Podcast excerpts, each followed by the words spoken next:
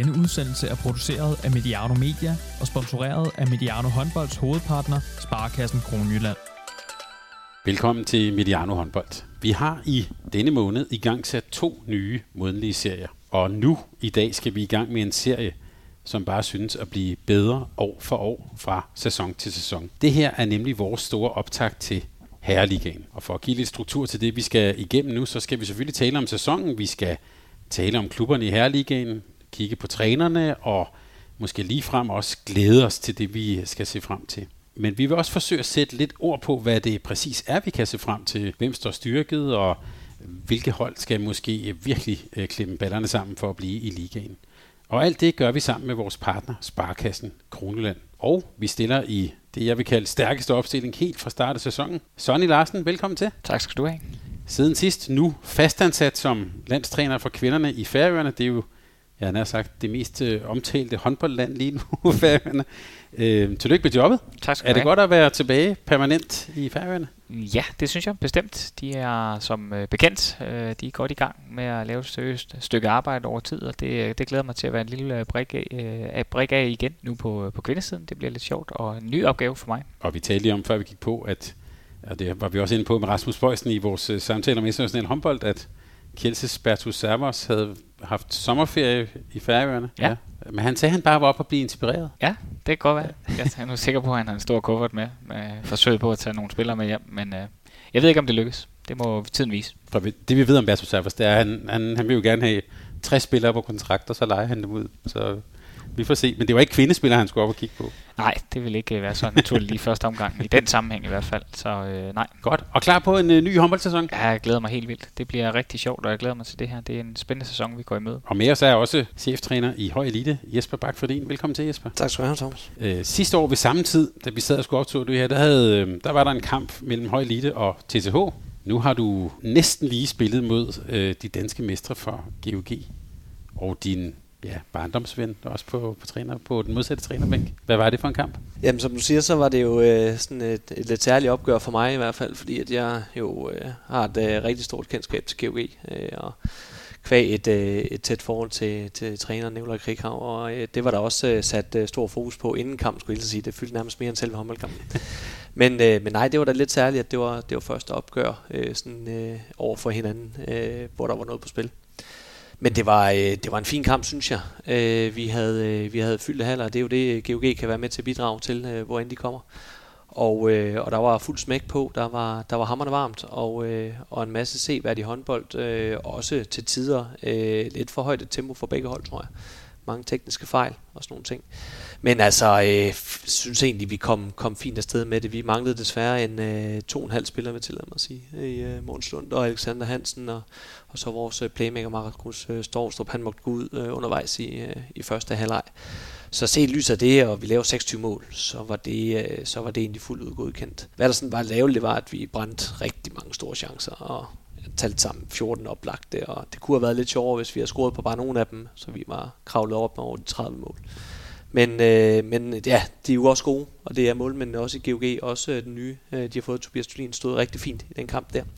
Og så mod GOG, så går det jo stærkt, når man brænder og laver tekniske fejl, og vi går fra 2-2 til 2-7, og øh, kan notere mig, at øh, de har lavet syv mål kontra, og ikke nogen i stationær. Og i første halvleg øh, har jeg lavet 14 kontramål, øh, ud, af, ud af 19, tror jeg, øh, den er talt sammen til. Øh, deromkring i hvert fald. Jeg har i hvert fald lavet mange. Øh, så vi skal øve os i at, at passe lidt bedre bolden og være dygtigere til at løbe med.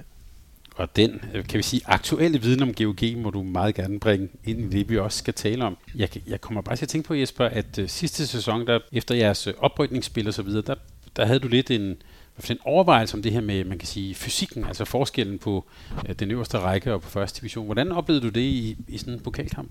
Jamen, jeg synes egentlig, vi er kommet et skridt nærmere det, at, øh, at vi forsøger at lægge noget ligafysik ind i, øh, ind i måden, vi gerne vil dække op på i første division.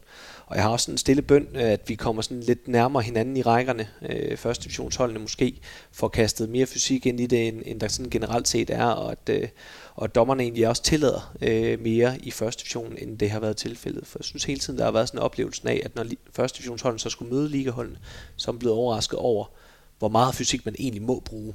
Øh, og øh, også hvis vi sådan snakker talentudvikling i forhold til, hvis der er nogle unge spillere, der skal spille og have minutterne øh, på banen i første division, i stedet for at sidde på bænken i ligaen, jamen, så nytter det jo ikke noget, at vi gør det anderledes i, i første division, og så de får et chok, med, når de så skal op og spille i håndboldligaen. Så jeg synes, der, der er en lille, en lille særlig ting, vi skal være opmærksom på, det er rækkerne imellem, at, øh, at vi skal komme lidt tættere på hinanden. Det tror jeg, det vil være givet for alle. Jeg tænker også, en spiller som Zachariasen og sådan noget, han, ham kan man vel godt mærke inde på banen? Altså jeg kunne ikke, men, øh, men jeg tror, at de andre kunne. Øh, det, er der, det er der ingen tvivl om overhovedet, at der bliver der, der bliver det taklet godt igennem der.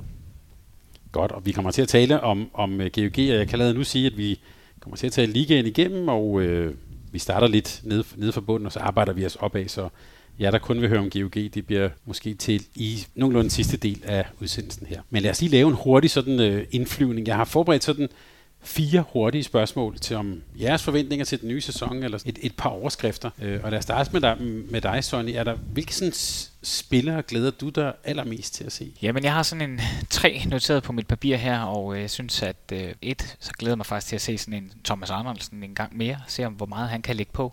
Jeg synes, han drev det Skanderborg-hold til noget rigtig flot, og kan han nu lige være med hele vejen? Jeg mener, han havde lidt udfordringer der øh, til sidste sæson, som gjorde, at de ikke lige kunne komme helt op. Han, ham glæder mig til at se, hvordan han får drevet det. Og så selvfølgelig øh, en nummer to, en personlig øh, relation, nemlig i forhold til Wilhelm øh, Poul, der er kommet til Lemvi, en øh, tidligere jeg har haft, øh, i også har været forbi Island.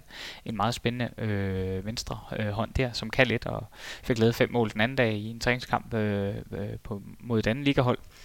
Og så endelig selvfølgelig øh, MH24 uh, bliver selvfølgelig en kanon uh, oplevelse i hallerne. Apropos fylde hallerne, så bliver det edderhug med vildt. Det er sjovt, fordi jeg har faktisk skrevet seks, fordi jeg har gættet på, hvad for nogle Sonny han ville tage, og jeg ramte to af dem.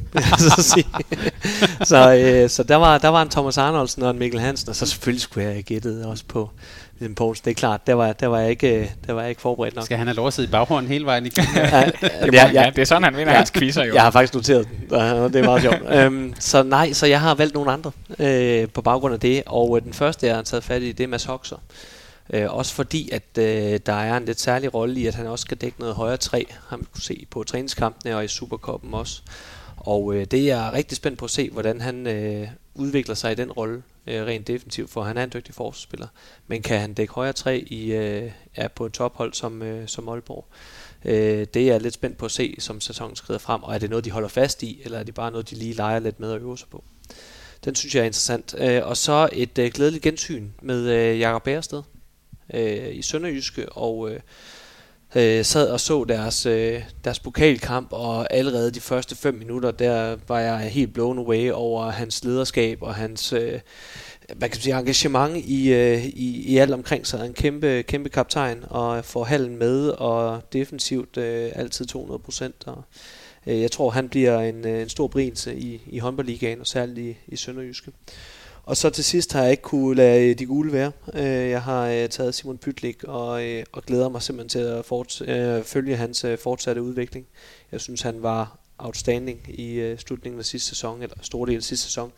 Og jeg håber da kun, at der bliver lagt lag på, fordi at, han er, øj, hvor en god. Altså, det er helt vildt. Og vi skal nok komme tilbage til Sønderjysk, men nu bliver jeg bare lidt nysgerrig på, det du så fra Bærsted, altså handler det om sådan, hvad kan man sige, lederskab, attitude, øh, altså meget sådan synlig? Jamen, jeg synes allerede øh, fra, fra første fløjt af, så, øh, så er det som om, han lige tager holdet lidt på ryggen, og så siger, gutter, følg mig. Øh, kæmpe leder øh, og i øh, både øh, positiv forstand bakker holdet op og stiller krav, kan man se, det, det lyser ud af ham, og jeg synes virkelig, det klædt øh, Sønderjysk. Jeg synes altid, de har været garante for at, at dække øh, hårdt op og fysisk og med god energi i øh, deres forsvar. Det var som om, at det lige fik et hak mere her på, øh, den, øh, ja, på, på, på lidt mere professionel plan, synes jeg. Og, øh, og øh, det er ikke fordi, jeg synes, at øh, Morten Bjørnshaug er en dårlig forspiller. Overhovedet ikke. Men han, har ikke, han havde ikke de udfordringer, som jeg synes, han måske har haft tidligere. Og det hænger godt sammen med, at Bærested øh, står der, tror jeg. Så at lige de to sammen, det, øh, det kunne godt blive rigtig godt. Og på fysik og fylde noget, der er også, der er også nogen, der fylder noget. Det er, en det er ja. på store dreng. Jamen, så lader vi bare Jesper være i baghånd igen. Så i hvert fald hold har du så, øh, hvad for et hold er for dig at se blevet mest styrket i forhold til sidste år? Altså nogen, der måske er kommet sådan godt ud af sommeren og ser endnu bedre ud? På papiret, så er det selvfølgelig Aalborg, som øh, løber med en øh, klar øh, styrkelse med, øh, med klassespillere over øh, flere øh, positioner. De har råd over tre højre backs. Øh, det har været en akilleshæl for dem øh, tidligere. Øh, så det, det er dem, der er mest styrket i, i min optik, øh, hvis man sådan skulle pege på et hold. Er du enig, Jesper? Ja, det er sådan set, men, øh, men jeg har taget nogle andre, kan man sige, eller jeg har sådan taget to med øh, i den. Jeg har flere gange nævnt øh, KF Kolding, at jeg synes, de har lavet øh, nogle gode, øh, gode handler i Mors Thy øh, med, øh, med Bjarke Christensen og, øh, og Erik Toft og Sander Øverjorte, som, som jeg synes leverede rigtig flot for Mors Thy i sidste sæson. Og, øh, og det synes jeg bliver en, bliver en styrkelse af, af KF Kolding. Man kan så diskutere om, øh, altså de har også sagt farvel til Peter Badding, Andreas Flutman, om man bare har flyttet, flyttet højre siden over i venstre og gjort, gjort den markant stærkere, så at man måske øh, er et hak øh, eller to øh, ja, øh, dårligere i, i højre med, øh, med Jesper Meinby og, øh, og øh, Mads Pelle Lønborg som begge to har en fortid som, som fløje også, øh, kan godt mangle en lille smule der, når man har haft Peter Balling. Og så Flotman, synes jeg har været en af de bedste højrefløje i ligaen gennem mange år. Mm. Så, øh, men, men ellers så, så synes jeg, det har været nogle fine tegns der. Så har jeg egentlig taget Skanderborg på Aarhus øh, med i den også. Med øh, Jonathan Mollerup på højre bak, som øh, jeg synes har styrket dem øh, markant. Øh, og et sted, hvor, hvor jeg synes, de, de trængte til at, til at få noget mere øh, power. Og så øh, en, øh, en Torben øh, Petersen fra øh, ja, øh, et, et sted i udlandet igen. Ikke? Men i hvert fald en dygtig bagspiller, der, der styrker bredden endnu mere i Skanderborg, så den er vigtig. Og så til sidst, uh, Lars Morsing har jeg lige øh, noteret mig også, synes jeg også er en, en rigtig fin uh, signing til, til et hold, der gerne vil løbe stærkt, og, og det, uh, det vil Skanderborg også gerne. Og hvis vi lige vender mynten, så kan vi lige uh, starte over ved dig, Jesper. Er, ser du, er der i hvert fald hold, der sådan på papiret ser svækket ud, eller øh, kan vi sige, er, er lidt udfordret øh, i forhold til, til sidste sæson? Ja, men jeg synes, der er nogle stykker at tage af, øhm, og øh, nu vil jeg ikke, øh, vil jeg ikke øh, sådan tage dem alle sammen. Øh, men, øh, men Nordsjælland øh, har har mistet et par store profiler fra, fra sidste sæson. Jesper Dahl og Andreas Magård især, øh, som sluttede meget, meget stærkt af, øh, synes jeg. Jeg synes, han var fremragende stregspiller for Nordsjælland de sidste ja, 10 runder. Øh, og der har man ikke helt fået, øh, fået det samme ind. Øh, fået en Christian Olsen til genoplevet i, i ja, desværre haft en milliard skader i, i, øh, i en ung alder, og er en dygtig spiller, men har nærmest ikke spillet håndbold i to og et halvt år. Så, øh, så det, er en, det er en tung arv, han skal løfte for, øh, for Jesper Dahl, som, som jeg synes var en stor profil for, for dem. Og så, øh, og så at Andreas Magård skulle til, til Hamburg, og også øh, lidt regningen for, for Nordsjælland. Og, og den direkte erstatning øh, har de fundet øh, op hos os i høj elite, øh, øh, i Tim Rantala, som er en, er en spændende ung øh, spiller, men, øh, men er ikke på Andreas' niveau. Øh, og øh, Ja, så, så det, det er selvfølgelig en, en hård udskiftning at skulle have der, og så til med har de en masse skader også, så, øh, så det, det ser lidt tungt ud. Enig i, øh, hvis vi skal pege på nogen, der måske står lidt svækket? Ja, øh, det er, men først vil jeg dog lige sige, at jeg synes også, det var lidt spændende med øh, Skjern, øh, med en spændende signing i Simon Petersen. Mm. Det, den øh, Elverum, øh, for Elverum kom han og har et fint øh, skud, øh, og øh, det kunne godt give Skjern øh, lidt et alternativ til, eller måske en kobling sammen med Lasse Mikkelsen, hvilket de sådan i perioder kæmpede lidt med at få, få, øh, få gjort rigtig godt, og hvis de igen nu forudsætter jeg, at de fortsætter med noget 7 mod 6, fordi de har nogle fine stregspillere også til det, og med, med tilførsel yderligere af en, af en øh, islandsk kæmpe i form af Svein Johansson, øh, så, så, øh, så øh, kunne man godt forestille sig, at det blev yderligere et våben. Så jeg tror faktisk, det er en, det er, en, det er også en ret stærk øh, signing, vil jeg dog lige gå omkring her, øh, for det synes jeg bare, at den er fed.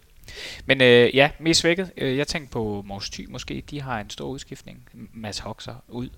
Altså alt øh, gik, eller meget gik igennem der. Øh, jeg, jeg så faktisk altså Kolding som værende en, øh, en gruppe, hvor der også er skiftet meget ud. Og det er, det er jo, øh, selvom det er nogle af, hvad kan man sige, altså Peter Balling er et omdrejningspunkt i den øh, sammenhæng, så, så tror jeg, det kommer til at betyde ret meget for deres spil. Så jeg ser faktisk, at de er lidt mere svækket end som så, øh, velvidende, at de har et potentiale til at bygge det op. Øh, og men jeg er ikke helt enig i det med, med, med Erik Toft der, hvor, hvor, hvor, hvor højt. Jeg synes, han gjorde det fint med Mors, og det der, alt det jeg har set. Men man så også, hvis man så øh, det norske landshold, når han var med der, han havde det sgu svært i nogle internationale kampe, som han kommer til at skulle måle sig lidt op imod. Så, så, så jeg ved sgu ikke helt, om det Kolding har helt samme op øh, niveau, men, men altså, ikke fordi han er dårlig, men fordi han har lidt udfordringer på at lige forvalgt i nogle af situationer, hvor Peter Balling var en mester i at vælge. Altså den der koldblodighed, bedst, når det gælder. Øh, der synes jeg, der er en forskel på Koldings topniveau. Og så endelig måske, synes jeg, måske mest svækket i virkeligheden. BSH har skiftet lasten ud og kæmpe omdrejningspunkt. Mm. Vi snakkede om, du sagde det rigtig godt, Jesper, kan jeg huske sidste år, du sagde, at det var et hold, som var båret af en profil, øh, og det var lassen, øh, omdrejningspunktet. Øh, de har skiftet ud, og Bogujevits er øh, gået hjælp med blevet korsmålsskade. Så det er der en øh, streg i regning. De skal da bygge et nyt hold op på mange områder, selvom de snakker om medaljer og så videre, så videre. De gerne vil det op af. Det skal de selvfølgelig også, men ud fra det budget, de har. Øh, men men øh, de er da forandret, jeg vil sige svækket for en tid, sådan vil jeg sige det. Ja, jeg er ikke uenig. Øh, jeg er lidt uenig i Erik Toft. Jeg synes, han er egentlig leveret på, på meget højt niveau. Øh, slutrunden havde nogle fantastiske kampe, da Sander Sargussen ikke rigtig ramte den øh, der. Jeg er egentlig lidt spændt på at se, om han kunne drive det med videre.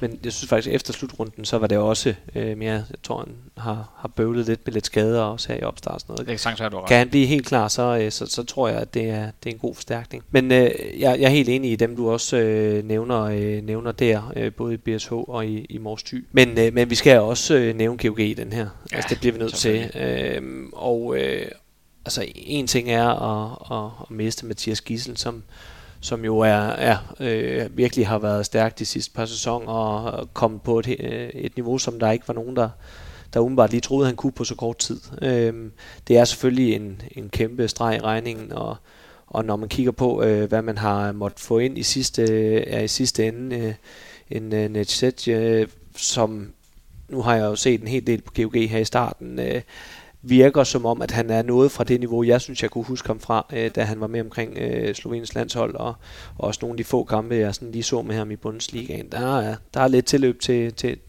til hans, øh, hans niveau, tror jeg, øh, på, på det. Så øh, de to, ja, to ud af tre bedste målmænd fra sidste sæson øh, er også skiftet ud i Torbjørn Bergerud, der stod på gennemsnit 33,6 procent, og, øh, og Victor Gisli Halgrimsson, som jo ellers har været meget udskilt i den danske liga, ender med at blive tredje bedste keeper mål på procent med, med 32,6. Så, øh, så, så det er også et sted, hvor, hvor man må kigge, og vi taler altid om målmændene. Ja, men også mistet Oscar Bergendal, som, ja. øh, som jeg har oplevet som, som den bedste forsvarsspiller i, i håndboldligaen i sidste sæson. Og så øh, tager vi lige Emil Lærke med i den også, som, som kunne løse mange ting på, på sit fantastiske skud. Og når vi kigger på, på dem, der er kommet ind, så synes jeg øh, ved første øjekast ikke, at det er, det er helt samme niveau. Hvem kommer vi til at savne mest af alt det, vi nævner her? Jeg sidder og bliver helt sådan vemodig øh, over lasten og sådan. Hvem, ja, hvem kommer vi til at savne? Gissel, siger jeg. Gissel, ja. Fed fart, energi, øh, show, mega godt. Bergerud bliver også vild, altså at mangle i den forstand. Og Bergendal en favorit Ja, ja det, der er en personlig favorit, favorit i Bergendal. Jeg synes, Ed og Sparks, men han, øh, han var dygtig. Eller det er han jo stadig, men, øh, men, men bare ikke i den danske liga. Og vi forstår stadig ikke hans skifte til Tyskland, vel? Nej. Det var for tidligt, at han øh, valgte klub. Ja, altså han vil, han vil så ikke spille Champions League, men øh, så har jeg faktisk det, det sidste spørgsmål, jeg lige havde forberedt her, det handlede om faktisk, hvad for en træner, eller hvilken træner, der er på den største opgave. Skal vi omkring Jysk Arena i Silkeborg der? Ja, det skal vi. Det tænkte jeg faktisk. Jeg synes, de har et stort arbejde foran sig til at skabe øh, nogle medaljekandidater øh, sådan på det niveau. Øh, det synes jeg faktisk. De har nogle fine spillere, potentialet er stort, og, og, og et fint hold og målmand, og hele gruppen der. Øh, jeg synes, de har en kæmpe opgave. Og så i forlængelse af det, Kolding i min optik har en øh, større ombygningsopgave om vores ty. Men altså, Aalborg har en kæmpe opgave i forhold til Champions League, skal lige siges, og også den hjemlige liga. Altså, der er masser af ting for dem. Selvom de er gode spillere, skal de stadig kunne spille godt sammen. Man tager øh, svensknøglen øh, Nikolaj Læsø og skifter ham ud, øh, sender ham væk, og der skal inkorporeres nogle helt nye rytmer. Så jeg synes faktisk, altså, der er selvfølgelig flere hold, der, der skal spille nyt hold sammen, men jeg synes, den største opgave, det synes jeg er BSH. Jamen, jeg tror, der er store opgaver alle steder. Ja. Det, hvis vi tog sådan en rundspørg, så ville de alle sammen mene, at det var, det var en stor opgave øh, med, med de ja, ambitioner, som enig. de har ja. de forskellige steder. Og, øh, og jeg vil igen, det er jo nogle af dem, vi har talt om. Jeg vil igen tage fat i, øh, i Simon Dahl og Søgaard. Øh, kampen om at blive i, i rækken. Øh, lige for tiden er de mega hårdt ramt, og, og de skal have fundet nogle konstellationer, der er, der er gode, øh, have kørt nogle nye spillere ind på, på vitale positioner. Men altså, de har, de har ofte fået skudt i skoen, at de er nedrykningsfavoritter og har bevist det modsatte, og, og jeg synes, øh, jeg synes, de har sluttet de øh, foregående to sæsoner rigtig stærkt af, så, øh, så det, de overrasker sikkert igen og, og bliver i rækken. Men det er ikke nogen nem opgave, og de skal være dygtige, men det er de også op. Det er de. Og, og, og det er ikke forstået på den måde, at det er en ligegyldig opgave, fordi alle, her der snakker vi jo arbejdspladser for Nordsjælland håndbold, der er i spil, ikke også? Øh, og det, det gør man selvfølgelig også i de andre klubber i, i et eller andet omfang i forhold til placeringer osv. Så, så, så det er ikke fordi, det er ligegyldige opgaver, men største opgave, øh, ja, falder i hvert fald for mig hos BSO. Lige om lidt, så skal vi dykke ned i og tale om sådan, jeg har prøvet sådan at dele det op i nogle, hvad kan man sige, nogle lag eller nogle sådan dele af ligaen, men før vi lige gør det, så, øhm, og før vi sådan begynder at se lidt frem, så kunne jeg godt tænke mig, at vi lige træder et skridt tilbage og ser på de to DM-finaler sådan lidt på afstand. Øh, nu har vi lige set en Supercup igen mellem øh, GOG og, øh, og Aalborg. Vi starter med dig, Jesper. Altså, de her finaler, hvordan oplevede du dem? Sådan bare sådan din oplevelse. Jamen, jeg oplevede dem værende utrolig øh, intensiv, øh, og, og det var mere øh, drama og fight, end det var flot håndboldspil. Og øh, jeg synes altså ofte, når man ser øh, både GOG og, og Aalborg spille, så er de egentlig dygtige til også at lave, lave noget rigtig flot håndbold. Det synes jeg også, vi så i Superkoppen i en øh, tidlig del af sæsonen her, at det var en flot håndboldkamp. Øh, men i de der øh, finalekampe oplevede jeg mere, at det var et spørgsmål om øh, fight og ressourcer, end det var øh, på øh, flot håndboldspil. Og så var det selvfølgelig øh, ekstraordinært taktisk.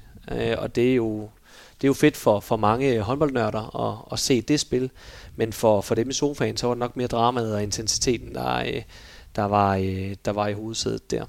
Så øh, det her med at øh, med ressourcerne, det, det synes jeg var altafgørende i, i finalserien. Og når du siger ekstraordinært taktisk, så bliver jeg jo nysgerrig. Hvad, hvad, hvad var det, vi så der? Jamen, jeg tror jo ikke, vi finder to hold i håndboldligaen, der har et større kendskab til hinanden, Aalborg og GOG. Og sådan er det jo bare, når man spiller mange kampe mod hinanden, og, øh, og mange finalekampe mod hinanden, hvor man ja, forbereder sig ekstra, ekstra godt, end man gør, hvis, øh, hvis det er en ligekamp, og du har haft noget Champions League i midtugen, eller et eller andet. Så her, så, så der er jo nærmest ikke... Øh, ja, øh, 26 timer i døgnet, kan man sige, øh, til, at, til at forberede sig.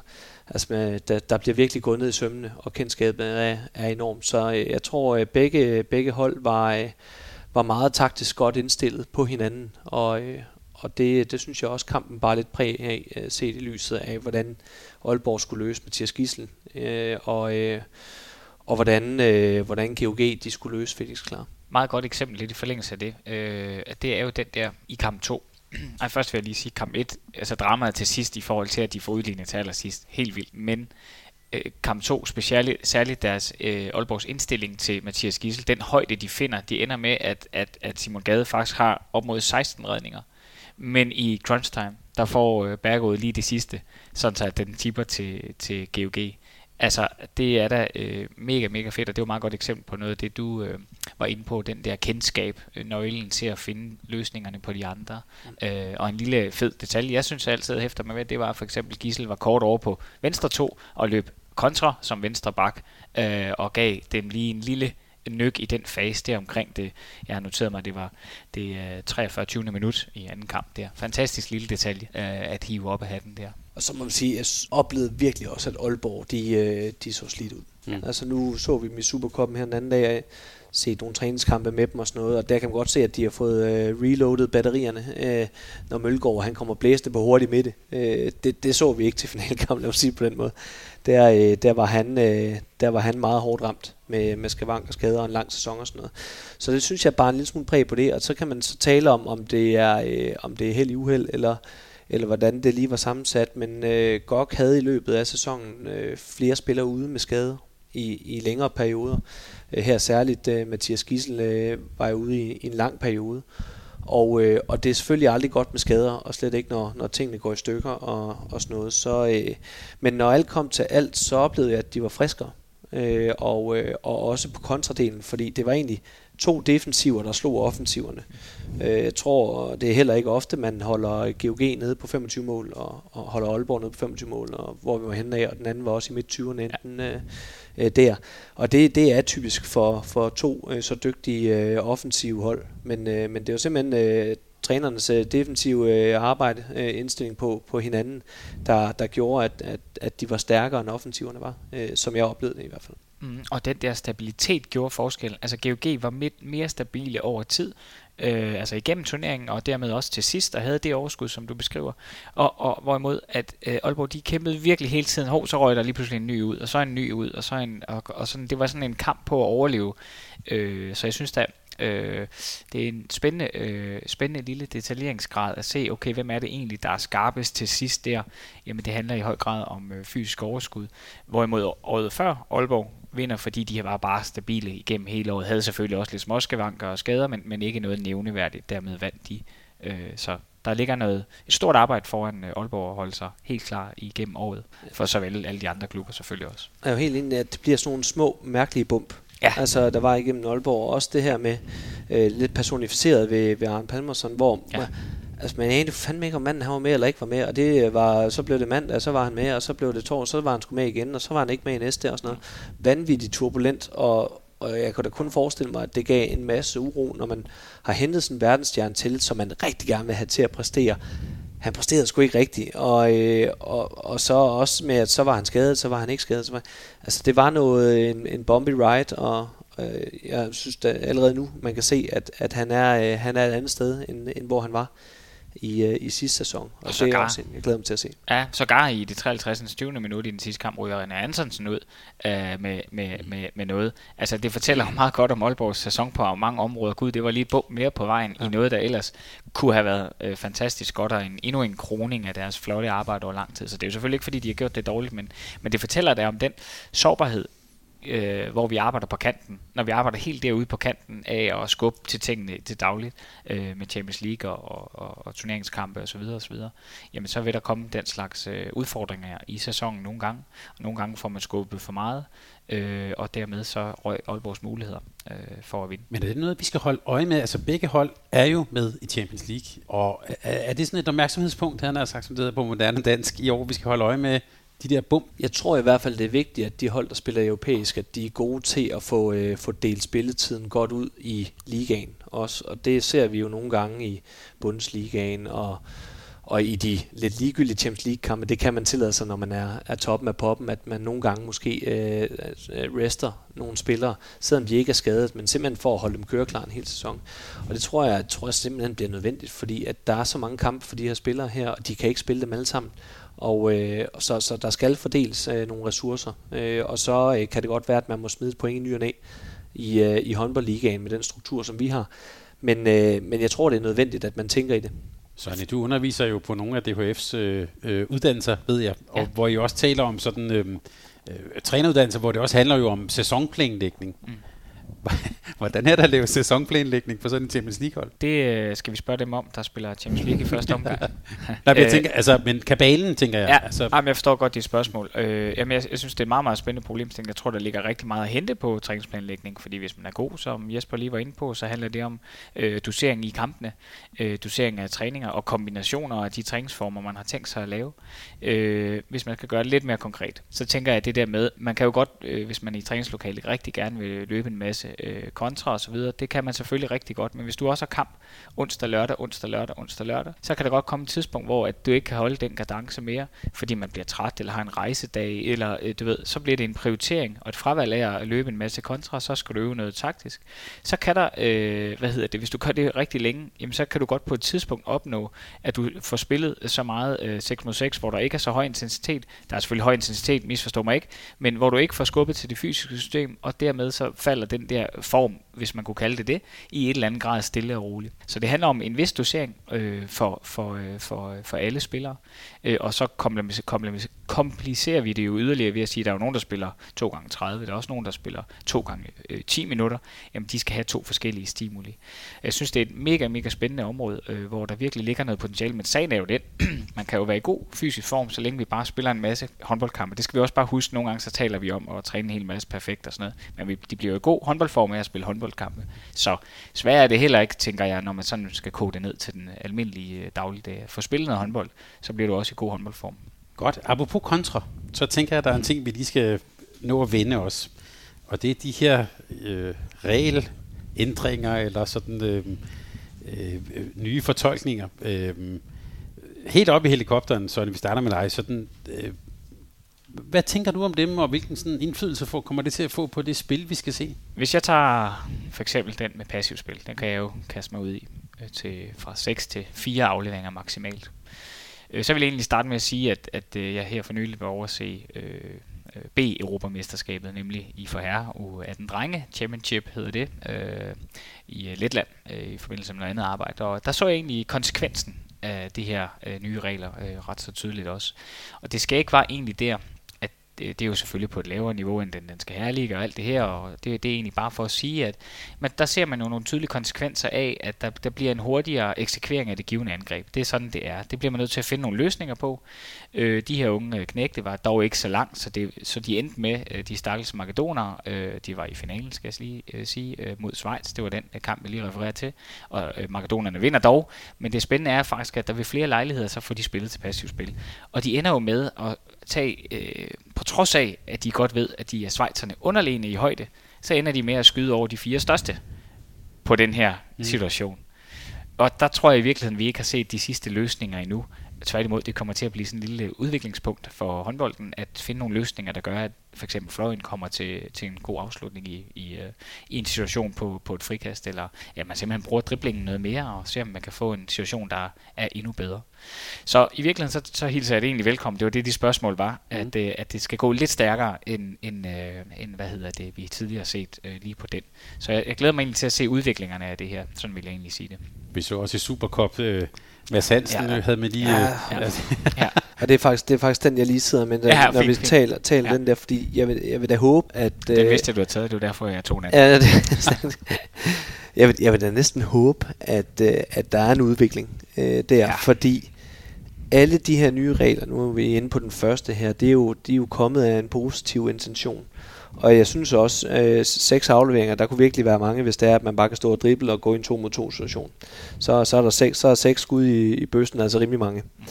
Øh, nå, fire afleveringer nu her, det er til gengæld ikke så mange, altså der har vi taget nogle procent af, øh, og, øh, og man får afviklet de her en lille smule hurtigere, men det eneste er lidt, de her evindelige og useksede frikasteopstillinger, ja hvor at selvfølgelig, og det kan jeg godt forstå, og vi vil da sikkert også gøre det selv, vil spekulere i, kan man nu få trukket en advarsel eller en udvisning ved, at der er et forsvar, der kommer for tidligt frem øh, og man står og laver finder, og man holder lidt i bolden, og, og de her stænger står og råber og skriger, Nå, og så spiller vi alligevel, og så kommer en skud 6 meter over mål, eller eller andet, ikke? Og kæft, det er dårlig håndbold. Altså, øv, det er der, der ikke nogen, der gider at se på. Og jeg skal ikke være, altså jeg, jeg kunne sagtens finde på at, at gøre det selv også, ikke? Men, men jeg tror ikke, det er det, vi sådan havde håbet på med, øh, med de fire afleveringer i stedet for de seks, at vi skulle have flere af de her situationer, som i øvrigt for, for dommerne er vanvittigt svære at, at håndtere. Fordi et forsvar, de vil stort set altid reagere på øh, en lille, en lille finte, og, øh, og så skal man smide spillere ud hele tiden på baggrund af det. Det er der ikke nogen, der gider at se på. Ærligt talt. Og så er det sådan noget, haha, vi narrede jer. I stedet for, at vi spillede flot håndbold. Og det, øh, det synes jeg ikke var godt. Men så nu løste de det så på den måde, øh, Madsen og, øh, og Mads Hansen med øh, simpelthen bare, øh, det dømmer vi ikke for og så kunne de bare spille videre. Og så kan man stå der og lave så mange finder, man har lyst til. Ikke? Altså, så kan det være, at det, det, får det får det ud af verden. Men, men det er nogle grimme situationer, det der. Jeg synes ikke, det er køn håndbold, og, og jeg håber da ikke, at der bliver for meget af det. Men igen, alle vil jo gerne vinde, og kan man trække en udvisning på, at der er nogen, der er for, for tidligt ud af startblokken, så, øh, så vil man da gøre det. Altså, det vil vi da også gøre selv. Jeg har to ting at sige til det. Jeg, jeg er helt på linje med dig i, at det ikke er køn håndbold. Og det er, som du beskriver, sådan en lille smule mere brydekamp. Det ja. der med seks store mandfolk på den ene side, seks store mandfolk på den anden side, der skal ligge og slås. Det, det, det de line og O-line, der bare... Er, det er det. og så er der en, der skal plukke bagved. Nemlig, og så skal dommeren fløjte et eller andet. Ja, ja hvad fanden skal han gøre? der er ingen, der aner, hvad der skal. Vi skal have opgivet, hvad hedder det, opgivet tilbage. Ja, det er nærmest bedre. Nå, den anden ting, jeg faktisk tænker, det er jo, at øh, det der jo lidt ligesom sker, lidt ligesom når vi spiller 7 mod 6, det er jo faktisk de situationer med frikast, øh, passivt spil, frikast. Det er jo faktisk, man kommer lidt længere frem i sædet, fordi man ved, der skal falde en afgørelse. I ved, man øger faktisk momentet. Jeg, jeg ved ikke, prøv, prøv lige at tage selv i nogle gange kigge i de der frikastsituationer. Man kommer lidt mere ud på kanten, som du siger. Og man prøver lige at spille skuespillet. Haha, jeg er dig-agtigt. Jeg siger ikke, at det er det, jeg elsker ved spillet, men jeg kan godt lide lejen, eller jeg tænker over lejen, som det jo er det, vi sætter lidt i spil her. Øh, altså spillet kommer ud til kanten, hvor det er liv eller død, bolden skal eksekveres, eller skal den ikke. Øh, det er jo faktisk det, vi får lov til at se lidt oftere. Øh, så når man tænker over det, så seværdigmæssigt, øh, publikumsmæssigt, så tvinger vi en, en afgørelse. Så sådan et lille spil i spillet? Kan man godt... Faktisk ja. ja. ja. Prøv at tænke over det. Ja, jeg bryder mig stadig ikke om det. Jamen det gør jeg heller ikke Nej. på den måde. Det gør jeg heller ikke på den måde. Men jeg tænker bare over, hvad, hvad, hvad underholdningsværdien er, som jo er det, vi lever af, skal vi huske på. Oh, jo. Det kommer vi til at holde øje med. Så lad os tage den her såkaldt nye hurtige midt. Du har allerede været ude at spille nogle kampe der. Hvad har det været for, for, en, for en betydning for spillet, kunne man sige? Jeg synes helt afgjort, at det, øh, det er med til at gøre spillet hurtigere. Jeg tror, vi får langt flere angreb i kampene, end, øh, end vi har fået hidtil. Øh, ganske enkelt fordi, at vi får det afviklet noget, noget hurtigere. Altså, øh, der skal ikke kaldes tilbage af de her ting, og sådan er det jo så ofte, når der kommer en ny regel, så skal stort set alle hold begynde at, begynde at arbejde i det, bevidst eller ubevidst, skal i hvert fald forholde sig til det. Og øh, når dommeren bare fløjter lige så snart man, man kommer derind, så går det jo per automatik også hurtigere, i stedet for, at oh, du skal lige stå med foden der, lige helt rigtigt bær, og så, og så kan vi fløjte i gang. Ikke? Øh, så, så der er nogen, der, der vil spille direkte på det, men, men også den generelle afvikling, også selvom du ikke det sted bare spiller på det, tror jeg også bliver hurtigere. Og jeg kan da se vores øh, træningskamp mod GOG, øh, et, øh, et lidt blandet godt hold, kan man sige. Øh, der, øh, der tror jeg, jeg tror, der står 5-5 efter øh, 6 minutter. Eller sådan noget. Øh, der, og der så vi virkelig konsekvensen af det til at starte på, hvordan det kan udnyttes positivt, hvis man kigger med offensive briller. Og, øh, og så så vi så også, at det udlignede lidt selv, sådan, som kampen skred frem, fordi det kan vi slet ikke rent fysisk. Så skal vi skifte i hockey øh, formationer og, og sådan noget ind med et helt nyt hold, øh, når det er. Men altså særligt i starten af kampen, så tror jeg, det bliver et festfyrværkeri. Har I trænet på en anden måde? Ja, det gjorde vi allerede, øh, da vi stoppede øh, efter til så kamp og havde holdt lidt ferie. Så, øh, så legede vi med den nye, øh, den nye cirkel og, og måden at i gang sætte det på. Og det var sådan lidt lidt at famle i blinden, fordi vi vidste 100% ikke helt, hvad vi måtte, men, øh, men vi øvede i hvert fald de her løbeigangsætninger, og hvordan vi gerne ville, ville time det. Så, øh, så det har vi afgjort gjort. Ja, for noget af det ligner jo nogle gange sådan noget, man træner, altså to, to gange frem, to gange tilbage, pause. Øhm, det, ja. det ligner også sådan nogle sekvenser næsten, når man ser det i, i spillet. Ja, og så kan man så også sige, at altså, det er ikke det er som sådan ikke hemmeligt. Øh, det, vil, det vil jeg gerne sige. Men vi gjorde egentlig det, at vi i slutningen af sidste sæson ændret på, øh, på, øh, på målet. Øh, der står i, i regelsættet, at der, øh, der kan være et fangenet inde i målet, men jeg så en, øh, en kamp i forbindelse med, at øh, jeg arbejdede lidt med, med, med GOG og sparede lidt med Krighav, så så jeg deres kamp nede i Lemgo, øh, og øh, den ender jo sådan noget tæt på 40-40 eller sådan noget. Og, øh, og så der, at nede i Lemgo, der har de ikke noget fangenet inde i målet. Og det synes jeg da egentlig var en sjov tanke, fordi jeg kunne se, hvor Måske hurtigt... Måske lige beskrive, altså det er det net, der hænger ind i målet, ind i målet som, som ja, fanger bolden. Som fanger bolden, ja. ja. Præcis, og, så, øh, og så gik jeg i gang med en, med en lidt større undersøgelse herhjemme, for at finde ud af, og stod der egentlig noget i vores regelsæt omkring øh, fangenettet. Og det gjorde der, at der stod, at der kan være et fangenet inde i målet. Øh, og så står der nogle regler for, hvordan målet ellers skal, skal, skal være. Og der tænkte jeg, lad os da teste det af, og, øh, og det, øh, det prøvede vi i slutningen af sidste sæson at kunne se, at, øh, at der var også noget at hente der som også gjorde spillet hurtigere, særligt i forhold til, til midten nu her. Ikke? Så vi arbejdede en hel del med det, og, øh, og synes at det er en interessant vinkel på det også. Så øh, et lille shout-out til, til de hold, der gerne vil løbe endnu stærkere. Så, øh, så, kan, man, øh, så kan man eventuelt tage det ud øh, af målet. Der står ikke noget i reglerne om, at, øh, at det skal være der og fantastisk. Lemko, som jo er den originale hurtige Hurtig midt, dem der er, øhm, ja, lige præcis. Så der var også sådan en fin reference der. Sonny, hvilke hold kommer, eller kan muligvis komme til at drage nytte af den her? Hvem ligger den godt til? Øh, jamen først vil jeg sige, at øh, jeg tror ikke, det kommer til at betyde ret meget. Jeg er helt modsat Jesper. Jeg tror faktisk ikke, at øh, det kommer til at revolutionere vores spil. Øh, det gør det ikke. Det kommer til at fastholde den tendens, der har været den seneste tid, nemlig at spillet bliver mere intensiveret.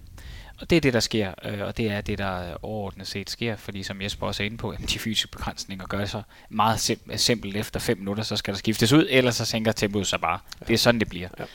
Øh, så, så nej, det kommer ikke til at skabe revolution, men øh, det gør det øh, seværdigt og attraktivt. Øh, angrebshåndbold er lækkert. Det, det, det er jeg helt enig øh, med, med, med, med jer i her. Øh, men altså igen, hvilke hold, hvis man skulle pege på nogen? Jeg noterede mig Fredericia som sådan et, et, et godt øh, løbehold der, øh, hvor at de i hvert fald tidligere, øh, nu må vi se, hvordan afledes det bliver med Gudmundur, har brugt en, øh, en stor øh, del af deres ressourcer på det. GOG selv sagt øh, vil være oplagt fortsat i deres tradition og se, hvordan de udvikler det. Øh, men det der jo skete var faktisk med, med GOG, hvis man skulle runde den, ikke? det var jo faktisk, at de var bevidste om, tror jeg, udefra, uden at lige have spurgt øh, direkte, men at de var bevidste om, hvor meget effektivitet aktivitet, der var i de forskellige faser. Sådan kunne man se, at de arbejdede i hvert fald ret tydeligt. Altså en gang imellem var det faktisk fint for dem at komme op 6 mod 6. Der var de mere effektive, end det de kom med, med i, i Milærke i løbende i bagkæden til noget skud. Så det tror jeg, den der bevidsthed, det er jo det, vi hele tiden prøver at finde de marginaler for at, at få, få vundet.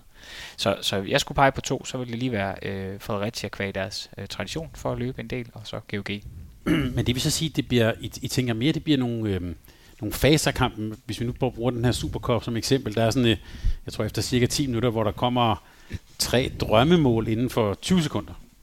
Og så er der nogen, der slår bolden i jorden. Så er vi lidt nede igen. Altså, det bliver endnu mere sådan temposkiftende. Ja, fordi jeg tror også, det der hvor det virkelig bliver synligt, det er når uh, it takes two to tango, altså når begge hold gerne vil lege med. Mm så, øh, så bliver det jo et festfyrværkeri. Men ellers så bliver det jo, at det ene hold forsøger øh, at, og, øh, at forsere spillet op ad banen, altså forsøger virkelig at, at lægge noget tryk på, og så hvis det andet hold øh, trækker håndbremsen en lille smule, så kommer det i bitte små ryg.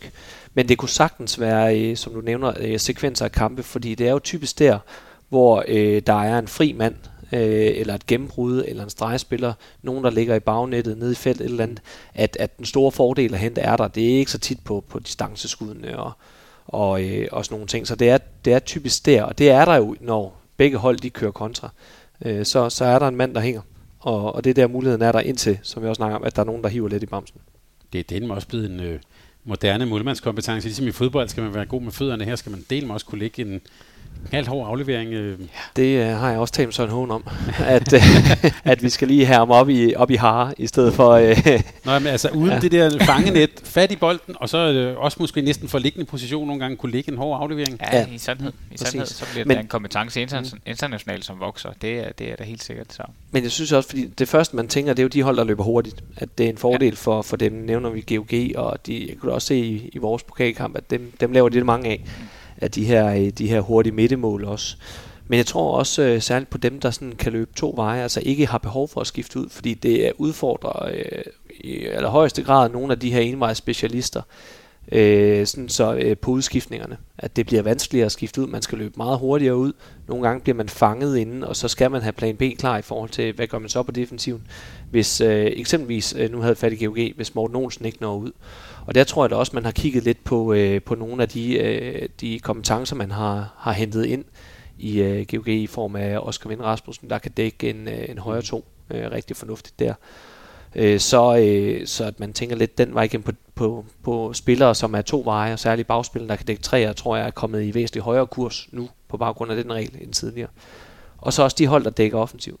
Øh, ja, godt forestille mig, at der, der var flere hold, der, vil spekulere i at få et 5-1 forsvar op at stå, eller 3-2-1 forsvar op at stå, særligt i undertal måske, altså når, når modstanderen spiller i undertal, at man så har kortere vej til midten og kan kaste ned i tommål. Og måske endelig så øh, lidt mindre hold, hvis man skulle overveje den, den sidste faktor, måske at, at der er nogen, der bruger det som strategi mod nogle af de store, og, og, og, og, og lave det til deres produkt, øh, om man så må sige, og gøre præcis det der, hvis de nu øh, rekrutterer rigtig snedigt. Øh, det kunne være, at de var lidt mindre og, og hed høj håndbold for eksempel, når de rykkede op i håndboldligaen en gang så, så kunne det være.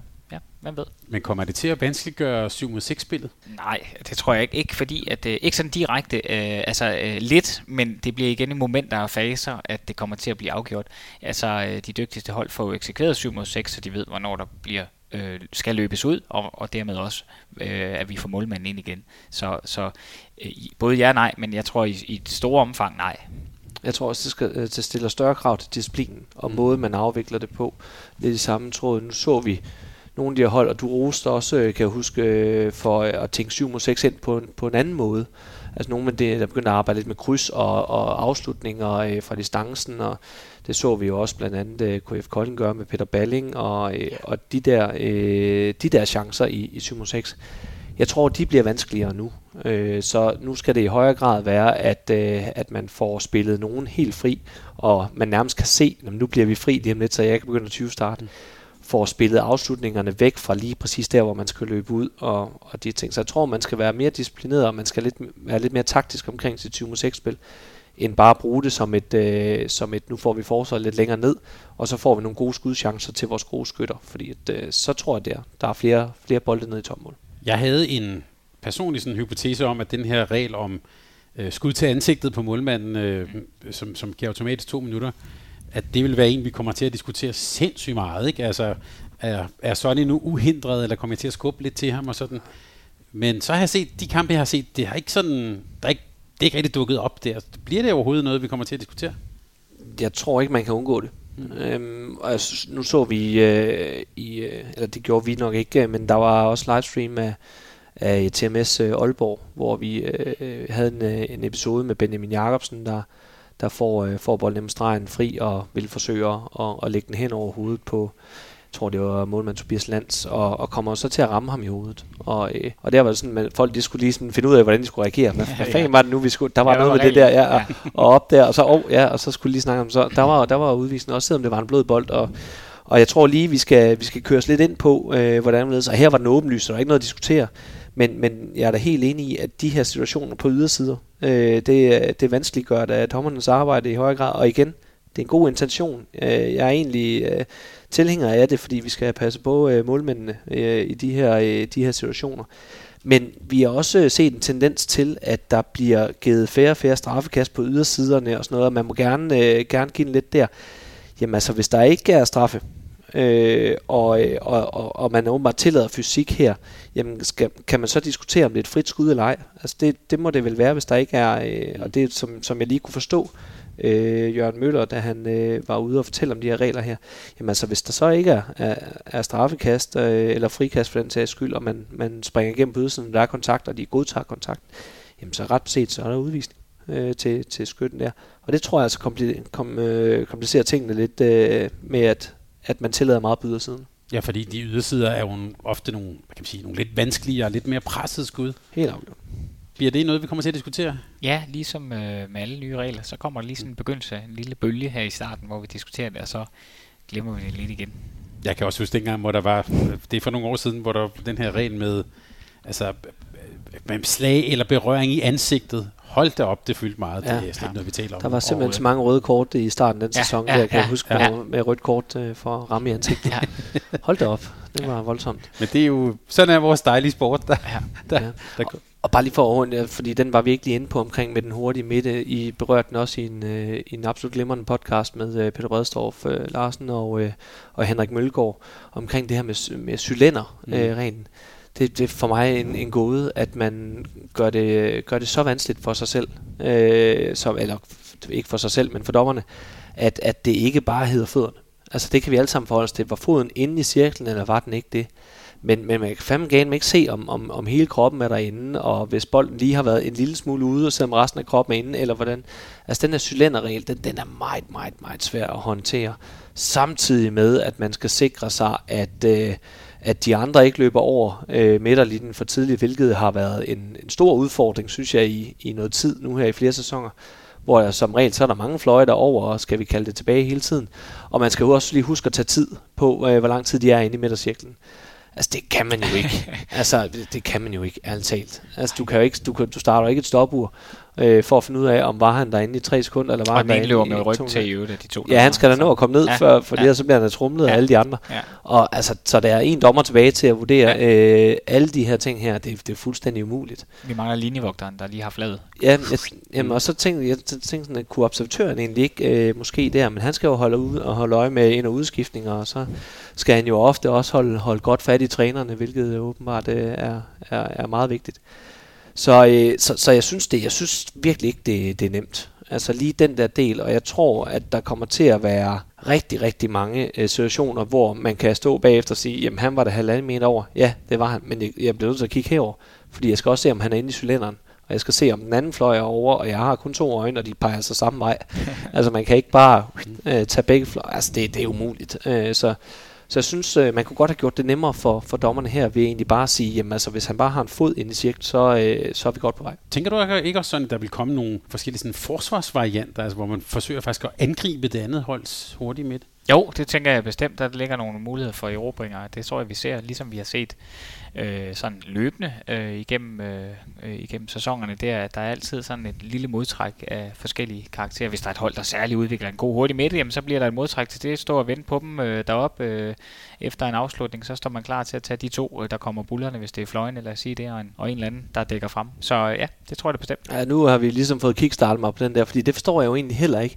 Fordi øh, det vil være konsekvensen af, af det her også jo, det er, at som du siger, der bliver spekuleret i, hvordan kan vi dække det op. Og der kan være sådan lidt omkring med at skulle øh, snyde ham, der skal i gang sætte den, så han ja. kommer til at løbe ud af cirklen, ja. fordi han har for meget fart på. Ja. Men også den, som, øh, som du lige lidt er inde på, det her med at så stå i vejen for de her raketter, der er ned gennem midten. Og jeg, jeg ser da et billede foran mig, at René Rasmussen, som jo er en af de bedste lige præcis til det her, kommer bankende ned med øh, max hastighed, og han løber jo virkelig, virkelig stærkt, og han er en lille kanonkugle, øh, hvad det angår. Og så øh, skal man til at trække angrebsfejl i sådan nogle ja. situationer. Ja, ja. Det er jo tilbage ja, til målvogteren, der ja, det, to ja, fløjen, ikke? Det er, altså, det er ja, jeg ikke glad for. Altså, ja. det er virkelig ikke. Og jeg havde også, jeg havde de her angrebsfejl midt på banen, hvor der er en smart forsvarsspiller, der sådan lige stiller sig ind i boldbanen på en, der er på vej frem og skal til at modtage bolden, og så lige da han modtager bolden, så, så bliver han smasket ned, ikke? Det er sgu da pisse farligt. Altså jo, det er, det, det, jeg kan da godt se, at der er angrebsfejl, men han kan også lige knække nakken. Altså, så, så ved jeg da ikke, hvad, hvad jeg foretrækker. Og der synes jeg jo, at vi hele tiden har fokus på, at, at man skal passe på spillerne. Og det synes jeg jo ikke, man, man gør med sådan en regel der. Altså det er da, det er da pisse farligt. Og det kunne det også godt være her, at der tonser en fløj op for at skulle have fat i bolden her, og så kommer der en stor, øh, stærk stregspiller ind og, og stiller sig i vejen øh, der. Så, så dem, dem kan jeg altså ikke lide. Øh, det, det kan godt blive noget farligt noget. Ja. Så, så, så, så der kommer mere spil ude på banen, men altså, og dermed også, ligesom du, du, du nævnte det her, ligesom en målmand, der løber ud. Mm. Det er også der, der kommer, kan komme nogle lidt farlige situationer. Ja, det kan er åbenlyst, men, men der er håndbold jo en farlig sport, vil jeg da, det er lidt til at øh, lige sige, at, at der, der er jo hård fysik og hård kontakt, så, så jeg synes, at mm, den forudsætning, øh, synes jeg ikke, man nødvendigvis kan lægge ned over lige præcis den situation med den hurtige midte. Jeg kan godt se, at de kan opstå, men der synes jeg, at spillerne i dag passer sig godt på hinanden at, at det, ja, altså det vi vil se nogen, men altså, det vil være et fåtal af gange. Resten af gangene passer de på hinanden og, og trækker sig, hvis det er for sent. Altså, øh, det, det er jeg helt overbevist om. Øh, der er vi i dag med, med sporten, synes jeg. Så ej, det bliver en fin taktisk øh, lille manøvre, man kan, kan hjælpe hinanden med og på hurtigt midter, og den anden vej, vice versa, noget forsvar på den givende opgave. Ja. Godt, det kan være en ting, vi kommer til at følge lidt op på, og måske også nogle nedslag på, hvem der løser det på forskellige måder. Det, bliver også en spændende ting. Nu skal vi, øh, nu skal vi tale lidt om, man kan sige, om holdene, og måske også sådan lidt om de styrkeforhold, der er. Og jeg har lavet et par, et par overskrifter. Vi skal først tale om, hvem der måske er, skal vi sige, skal kæmpe om direkte nedrykning, hvem der ligger lige over, men lige uden for slutspillet, hvem der kommer i slutspillet, og så endelig, hvem vi sådan måske kan regne med, vi skal se i nogle kommende semifinaler. Jesper, lad mig starte med at spørge dig. Vi er nu i den her sæson jeg har sagt heldigvis tilbage med 14 hold, eller var det bedre med 15? Det blev i hvert fald spændende. Øhm, hvilke hold ser du som dem, der sådan skal duellere om den direkte nedrykning? Sidste år var det jo faktisk mange hold. Overraskende mange hold, øh, vil jeg sige. Jeg tror ikke, der var nogen, der havde gættet på, at TTH de skulle, de skulle ende ud i kvalkampene om at, om at rykke ned i, i anden division. Øhm, men nej, altså jeg, øh, jeg er jo lidt kedelig på den her. Øh, det er øh, notorisk svært at være oprykker.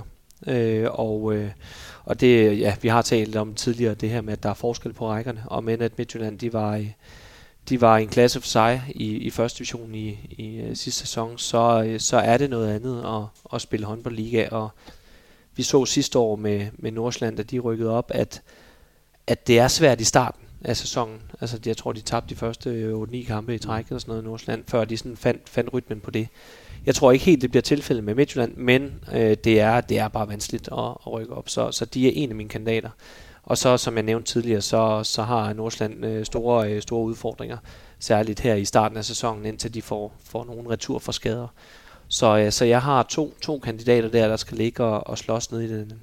Jeg synes øh, i supplement til det, øh, sådan set lidt i forhold til det økonomiske perspektiv, som vi jo godt ved betyder en del, så synes jeg faktisk også, øh, at Lemvi hører lidt til i den gruppe der øh, ud fra mit kendskab til, der, til de forskellige økonomier i, i, i klubberne, så øh, det ved vi jo, at, at, at økonomi bare dikterer øh, niveauet af spillere.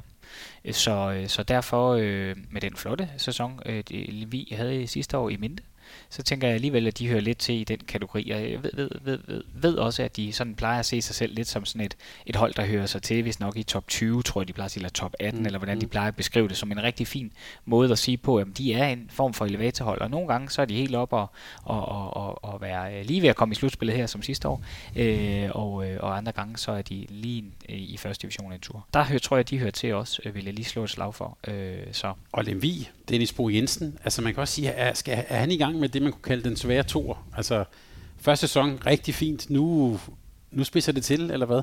Ja, det tænker jeg egentlig. Øh, jeg tænker, de, øh, de formåede der i starten at få virkelig taget nogle point, som var lidt overraskende i mange sammenhænge, og så fladede det sådan en lille smule ud øh, sådan øh, efter jul der. Øh, og, øh, og, øh, og jeg tænker, at øh, de har fine forudsætninger for at øh, gøre det rigtig fint, så det er ikke nær det. Øh, det bliver bare lidt, øh, lidt spændende at se, øh, om de kan lægge et lag på. Øh, sådan. Øh, de har fået et par spændende tilgange også, som, som jeg tidligere har nævnt blandt andet. Jeg sad og så dem spille med Ribe Esbjerg, der førte i, i pokalturneringen, nu har jeg sendt den der kop. Øh, der var de faktisk pænt foran, og så det, øh, det undrede mig lidt, eller altså de, det var ligesom, de mistede lidt taget i løbet af anden halvleg. Der, var, der gik lidt luften af ballonen.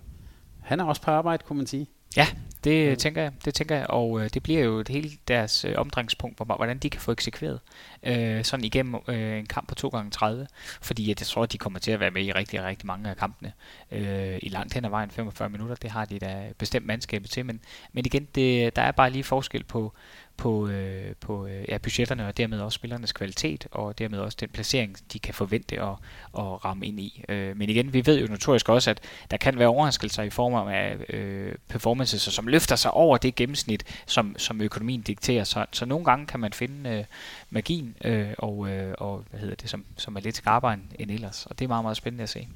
Jesper, du skal lige sætte et par mere ord på Midtjylland, som du jo øh, spillede nogle drabelige kampe mod sidste år, som, og som du siger, de var meget dygtige i den næstbedste række. Ja. Øh, så, så man kunne måske have en lille forventning om, at de kan måske bide sig fast lidt mere enkelt, end nogle af de andre oprykker har gjort før, men, men din vurdering er, at det bliver, det bliver en, en tof kamp for dem? Ja, det tror jeg, det gør, også fordi at det oplevede, at Midtjylland var, øh, var, var dygtige til det her med at dække hårdt fysisk op, øh, særligt omkring med Jeppe Krog, øh, hvis, øh, hvis nogen kan huske ham, øh, fik engang skudt i skoene, at han, er en, øh, at han er en vægtløfter, der spiller håndbold, i stedet for en håndboldspiller, der løfter vægte.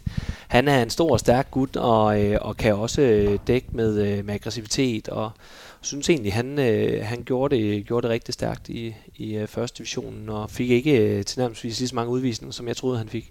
Jeg tror, han var en af dem, der fik flest, men, men stadigvæk så, øh, så, så troede jeg, han ville få flere i første division. Og, øh, og det synes jeg egentlig øh, var noget af det, de var dygtige, og, og det bliver bare udfordret lidt her. Altså noget af det, som de var bedst til sidste år, bliver, bliver udfordret. Jeg hører så også med til historien, at Midtjylland var vanvittigt dygtige til at vinde de tætte kampe sidste år. Altså vi, vi havde mange et sejre, øh, hvor jeg der nogle gange øh, rev, rev hår ud af siden øh, på hovedet. Øh, det var jeg noget frustreret over, at de kunne blive ved med at vinde øh, til slut. Og øh, så, så øh, de var øh, ekstremt øh, ekstrem dygtige og, og, øh, og klar, klart etter, men øh, men de var også udfordret i, i nogle kampe her. Så offensiven er et spil, hvor de spiller vanvittigt hurtigt. De har nogle duelstærke folk. De har en øh, Sebastian Jensen, øh, som øh, spiller venstre bak, og hvis man bare lige så ham, så vil man ikke gætte på, at han var venstre bak, fordi han er ikke vanvittigt stor. Øh, han er ikke vanvittigt høj, øh, han, øh, men han er vanvittigt eksplosiv, og han skyder godt, og har gode øh, dueller begge veje, og og spiller altså noget god håndbold. Og øh, vi kender Jonas Langehus, som er heller ikke er en vanvittig stor øh, bagspiller, øh, men øh, en, en super dygtig højreback. En øh, Mathias Nikolajsen, øh, som også er en dygtig bagspiller og kan lidt af det hele, men heller ikke er den, der sådan har allermest fysik, en Mikkel Madsen, øh, ligeledes øh, lille, hurtig playmaker. Og spørgsmålet er, at er de dygtige nok til spillet, øh, til at kunne, kunne dirke de her øh, ligaforsvar øh, op, som de kunne i første division? For det er nogle rigtig dygtige boldspillere, det er der ingen tvivl om. Og, øh, og det bliver spændende at se, om, om de kan videreføre det i, øh, i håndboldligaen.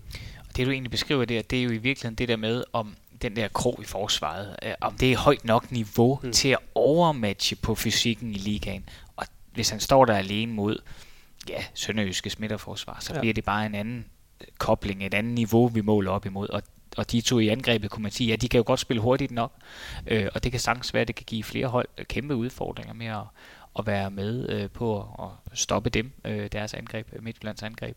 Og det kan godt være, at det overmatcher faktisk flere hold, og de får skrabet en del point, men det er igen, hvor højt niveau kan det så egentlig være? Kan de spille op mod Aalborg i tempoet, når Mikkel og Palmerson osv. folder sig ud?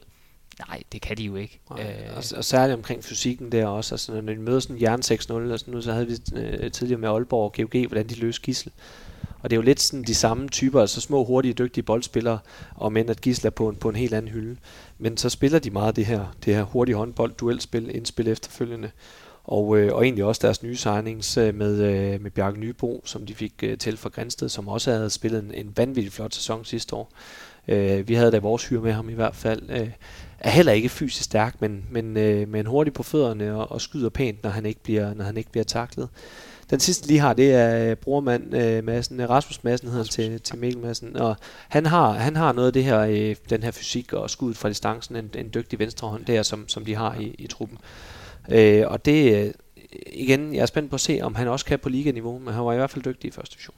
Og hvis man folder den her lille smule mere ud, øh, i forhold til den der med størrelsen, fysikken osv., så synes jeg, at hvis vi kigger internationalt, så ser vi jo faktisk, at mange af nationerne, som, som spiller forholdsvis hurtigt med kleine spillere, ja. de klarer sig rigtig fint. Så det er måske i virkeligheden også den der lidt et opbrud med, om det lige sådan kan være alle de store, eller om det mellem, mellemstørrelsen også kan være med her. Øh, Gissel øh, er et rigtig godt eksempel på det. Ja, for jeg kan godt forestille mig, nu havde vi Aalborg før, det er sgu ikke øh, den fedeste kamp for en Henrik Mølgaard øh, at skulle, øh, skulle spille i Klinger Jensen Arena foran øh, tilskud, der har, og har alt at vinde og, og alle de her ting, og så kommer øh, Langerhus ind og skal køre dueller på ham, eller, eller nogle af de højrehånd bagspillere skal ind og fise rundt, og hvor fanden er de henne? Altså, det, det, det går stærkt, og, og så har man også fået en, en, en stor, stærk øh, Valdemar Hermansen øh, øh, til på stregen, hvor man netop kan bruge hans kompetencer på at fylde godt og lægge indspil ned i rummene, og, og, og Jeppe Krog, der bare tosser sig rundt. Altså, det, det, det, jeg kan godt se, at det kunne skabe problemer for mange. De er i hvert fald ikke et fedt hold at spille imod, øh, når det er, at hele,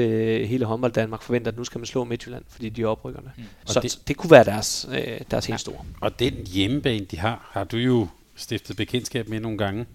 Hvordan er den? Jamen, den er, øh, først og fremmest vil jeg sige, den er flot. Altså, virkelig flot øh, hjemmebane, de har fået der, og det kan man da godt kigge utroligt misundeligt på, øh, når man er træner for, for høj elite. Så, øh, men men den, de har ikke, jeg har ikke set det fulde potentiale øh, af den endnu, fordi der var ikke helt fyldt mod os. Der var god stemning og sådan noget, men hvis man fik den fyldt helt op, så tror jeg også, at der, der virkelig kan, kan være larm på derinde. Der kan godt blive, blive, en, blive en stærk hjemmebane for, øh, for, for Midtjylland. Godt, så tre hold forestiller vi os skal, skal ligge og, og, og, og, og kæmpe lidt i, øh, i bunden. Øh, jeg havde Lemvi lidt højere op, men det er bare fordi, jeg var måske lidt forblændet af deres sæson sidste år. Jeg har også Lemvi lidt højere op. Jeg har en gruppe med Mors Thy for sig. Ja.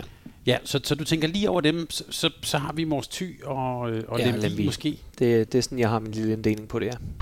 Og Mors Thy, en, altså det er jo endnu mere tydeligt blevet lidt den her talentfabrik, der sender nærmest en helt opstilling af sted hver det eneste år.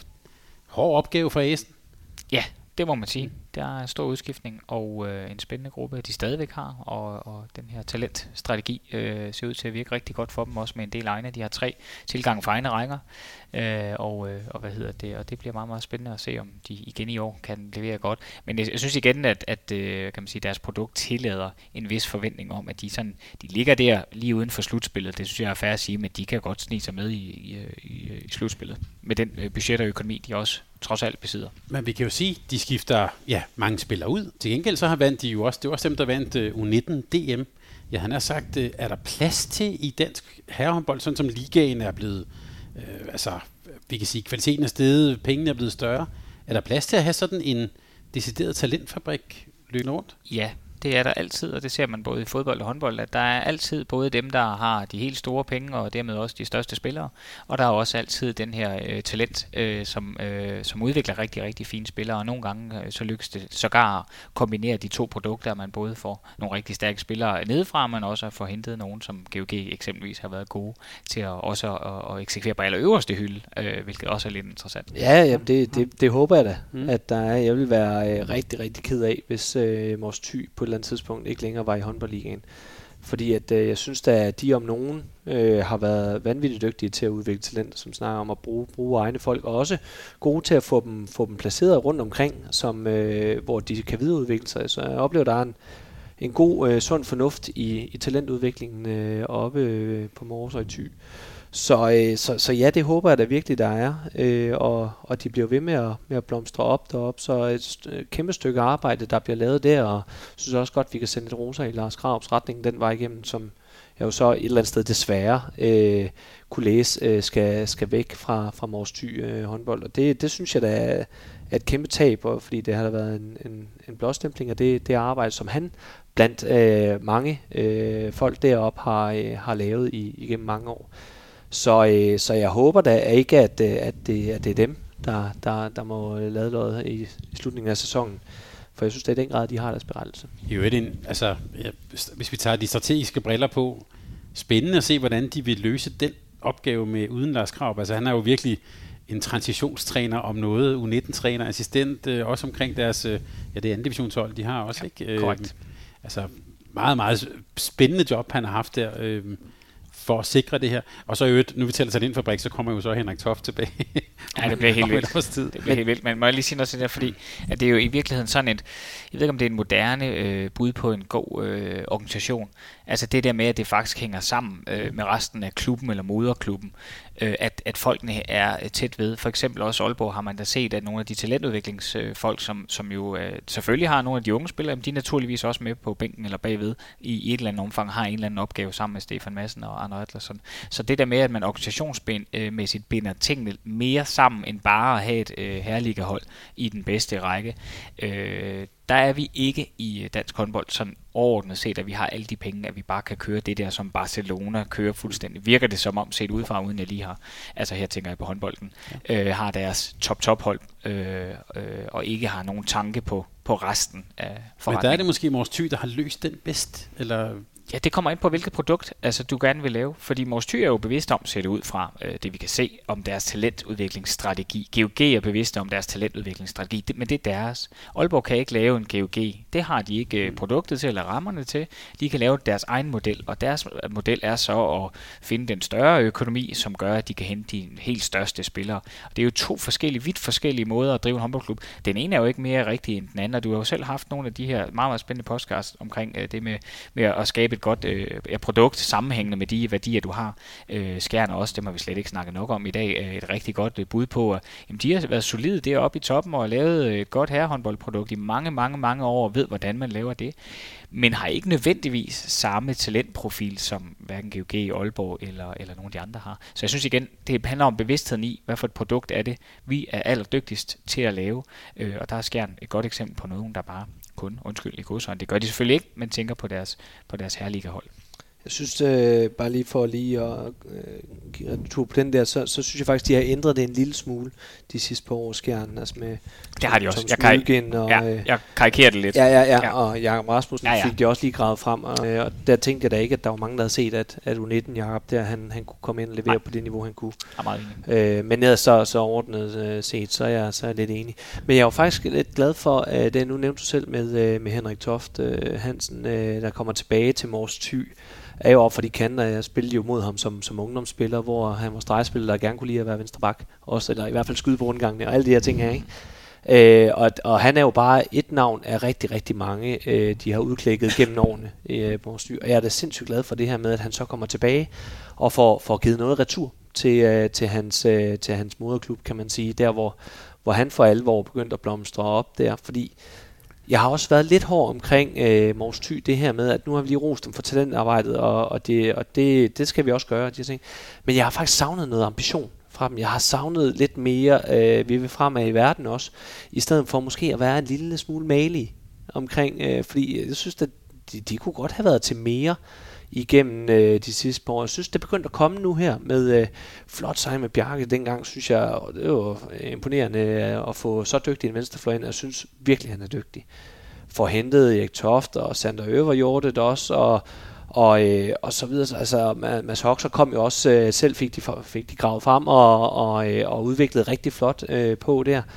Hentede Tim Sørensen, øh, jamen det er begyndt at komme der, og så siger man så farvel til næsten hele startsyveren nu her. Altså det, det er da også lidt trist, synes jeg.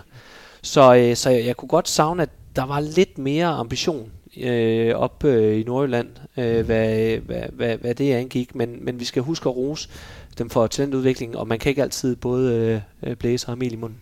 Nej, men jeg, jeg, du er faktisk fuldstændig ret. Jeg tror da også, øh, Nils Asen meldte ud, at de skulle have minimum samme øh, ambitionsniveau i år, øh, for at sige, at jamen, der spiller de jo med om. Øh, Ja, der var de med. det er jo sjovt ja, nok, Ja, ja. Øh, og det er da egentlig meget rigtigt øh, set, at det kommer jo sådan på, et, på, deres, eget, på deres eget niveau. Det er bare ikke helt det, jeg ser nu. Nej, altså, det, nej, det kan du sige i forhold til de ja. handlinger. Nej, det kan jeg godt følge dig i. Øh, men, øh, men det må tiden jo vise. Øh, jeg synes, de har rammerne til det i hvert fald. Sådan tænker jeg. Ja, og nu talte vi økonomi, øh, økonomi før. Jeg er ikke 100% inde i Mors Thys øh, økonomi. Nej, det er heller ikke. Men det er da bestemt ikke et hold, som jeg tænker, der har en dårlig økonomi. Eller, øh, eller lav, ikke Nej. dårlig. Som, altså, de har styr på tingene. Det, Ja. det er klart mit billede øh, af det. Men, men øh, også er økonomisk øh, ganske øh, solid. øh, tænker jeg. Mm. Øh, jeg har da ikke noget billede af noget andet. Nej, jeg er enig, jeg har dem også lidt med her i, øh, i, i slutspilsgruppen øh, der, det, det må jeg sige. Nej, det har jeg da godt nok ikke.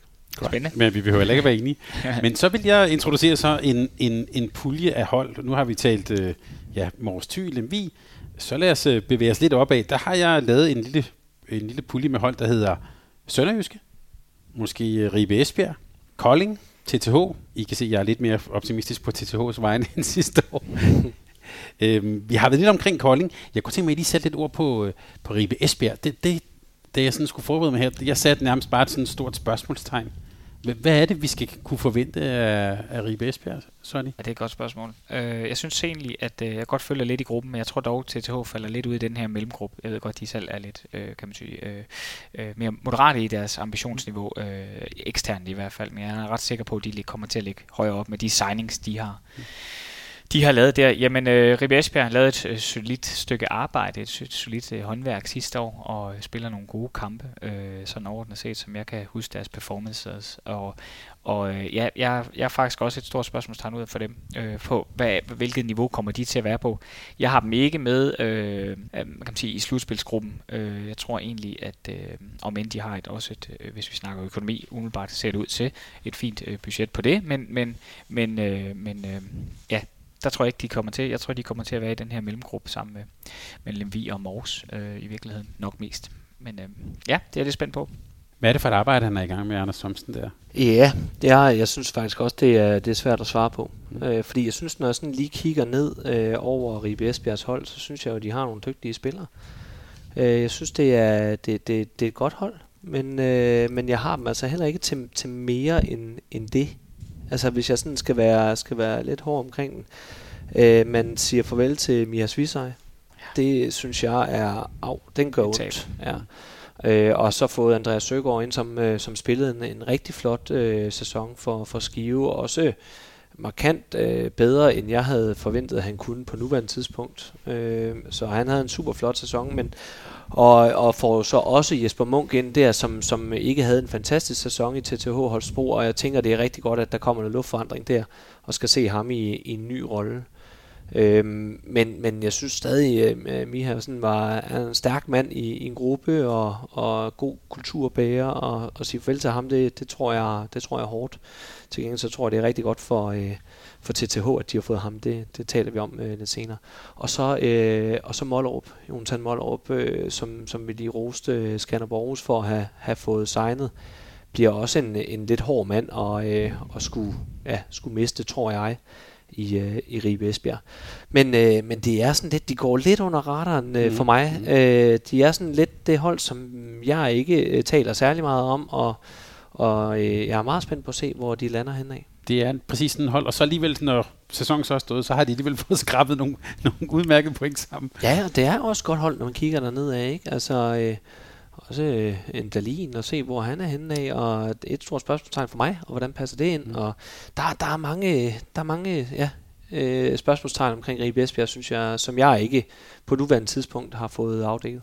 Og Sønderjyske, Sonny, som du jo kender rigtig godt. Vi talte ja. om Bærested. Ja. Øhm, det er altså et hold, som, som sidste år jo var meget svingende. Claus Brun er nu kommet til øhm, og, og kan få lov at starte lidt, lidt, lidt forfra. Hvad kan vi tillade sig sådan, øh, må man sige, forventninger til dem? Jamen, de kommer til at ligge lige der i det lag der omkring at kunne spille sig med og, og, og øh, til slutspillet der. Øh, måske lige udenfor. De har fået stregspillere, som vi lige har snakket om Bærsted, øh, mm. hvad hedder det til, og det er en spændende en. Øh, men vi skal bare lige huske på, at det er Ladefod, Frederik Ladefod, der siger farvel og røg til Bergischer. Og han var om noget et omdrejningspunkt faktisk sidste år øh, i både de gode og de dårlige kampe, om man så man vil, men, men stadigvæk et væsentligt omdrejningspunkt, både angrebsmæssigt og defensivt. Så jeg vil sige, at, øh, at det, øh, på den måde er det selvfølgelig en forandring, men, men, øh, men Ladefod var faktisk også rigtig, rigtig god og virkelig gjort en virkelig god øh, sæson der.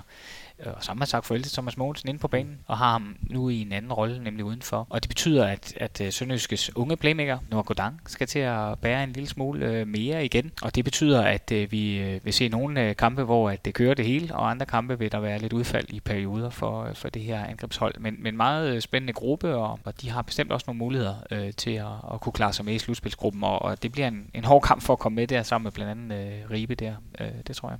Ja, så det vi jo i virkeligheden også taler om, det er, at man kan sige, de sidste øh, pladser i slutspillet, de sidste, altså pladserne fra 6, 7 og 8 måske, der bliver hård kamp om dem. Det gør det da i allerhøjeste grad.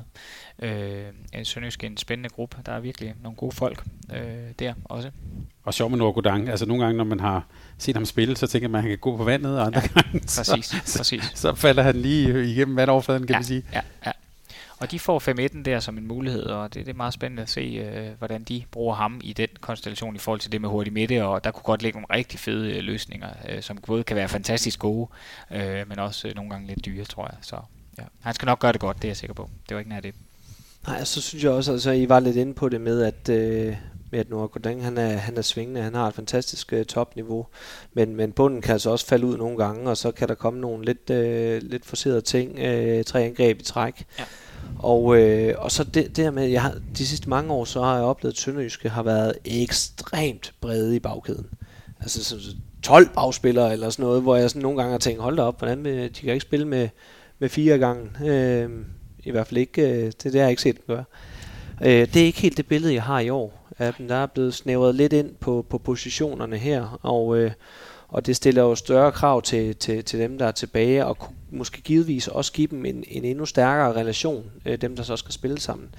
Hvor jeg synes, øh, Andreas Lang er øh, en super dygtig højreback, dygtig, øh, dygtig boldspiller, og nu har vi nævnt Nordgodang, som også er en fantastisk øh, boldspiller, øh, vil også helt klart øh, ja, øh, kunne vinde kampe selv.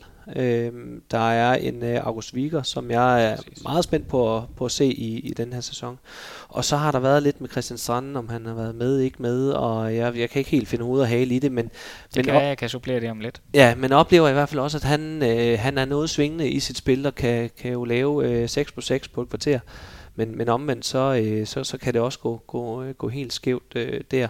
Så, så jeg, jeg er noget spændt på at, på at følge dem øh, i, øh, i den her sæson, og også særligt hvis det er, at de skulle blive ramt lidt på, på skader på Nordgården, som har været skadet. Stranden har været skadet undervejs. Øh, så kunne det godt se noget smalt ud for dem, men, øh, men jeg synes jo, de spillere, der er der, de er dygtige.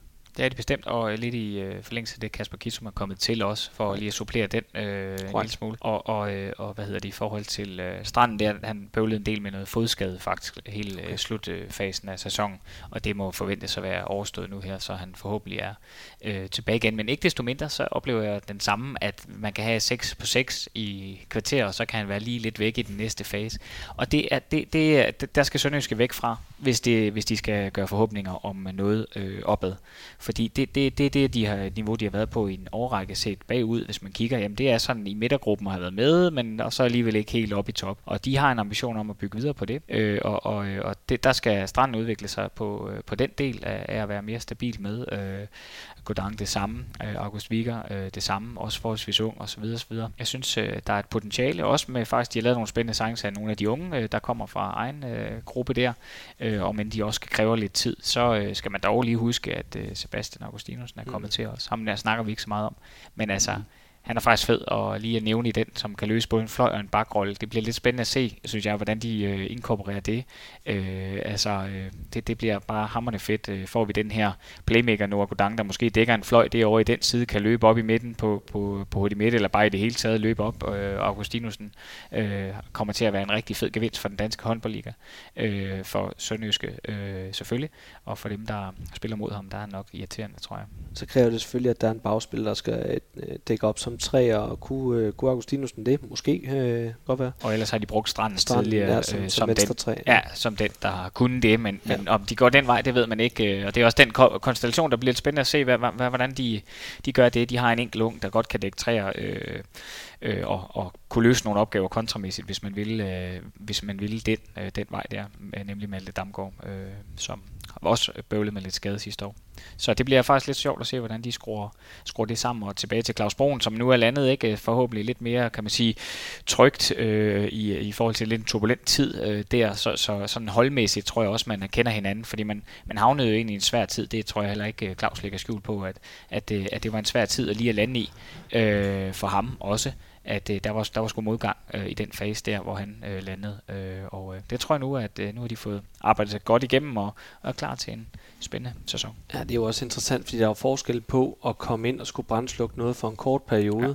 men også og så at skulle ind og, og brændslukke noget for en kort periode, og så efterfølgende også have et... Øh, et forebyggende arbejde, øh, fordi man står lidt der, skal man køre videre i, i nogle af de ting, der fungerer godt, i stedet for at ændre fuldstændig, når man rammer. Øh, og nogle gange så går det godt, og nogle gange går det skidt, og så står man bagefter, jeg skulle være kommet med mit eget, og ja, øh, og det havde også vist sig måske at være, være være godt eller skidt der. Man aner det jo ikke, vel? Men det man i hvert fald ved, det er, at du skal, du skal først ind af, af en vej, og så, så skal du over på en anden bagefter, fordi man selvfølgelig har nogle tanker som træner, der skal ind i et nyt job. Og, og jeg synes endelig, så synes jeg faktisk, det er lidt vigtigt at kigge på den her rolle, som Thomas Mogensen skal ind i, som kommer til at få betydning for Sønderjyske, uanset om man ved det eller ej. Den der med, at han går fra at have spillet så mange år i udlandet, tager nogle erfaringer med, øh, og, og, hvor han ellers har været GOG og Skov, øh, hvad hedder det, Odder, øh, hvor han også har været osv. Øh, altså, øh, det var nu ikke for Odder, ikke for at genere Odder, men jeg tænker mere på, på de erfaringer, Det var ikke for, han også været i Flensborg. Ja, det er rigtigt. Det var Flensborg, jeg tænkte på. Sjovt. Godt lige, du nævner Odder før Flensborg. ja. det, tror, det tror jeg, de er glade for. Nej, jeg sagde internationalt først. Det sagde jeg som det første. Men at han tager nogle erfaringer med ind, som gør, at uh, den her dagligdag omkring uh, herliggeholdet bliver, jeg tror, den bliver markant anderledes. Og det, det tror jeg, man kommer til at se også på banen på et tidspunkt. Om det lige bliver her i løbet af næste halvår, eller om der går et års tid mere. Det tror jeg faktisk nærmest er den mest skældsættende ting og spændende ting ved Sønderjyske i den kommende tid. Og så altså sammen med Jacob Bærsted, som vi har nævnt, kommer også til at virkelig have en stor rolle i det, i at få, få, få skabt noget nyt og, ja. og en ny vej at gå ud af. Jeg synes, det er en fantastisk signing, det må jeg bare sige. Tak fordi du fik nævnt, Sebastian Augustinusen. Det, det havde, synes jeg, han fortjente. I øvrigt også Stranden, synes jeg, sjovt. Første gang jeg så ham, jeg tænkte, hold da kæft. Mm.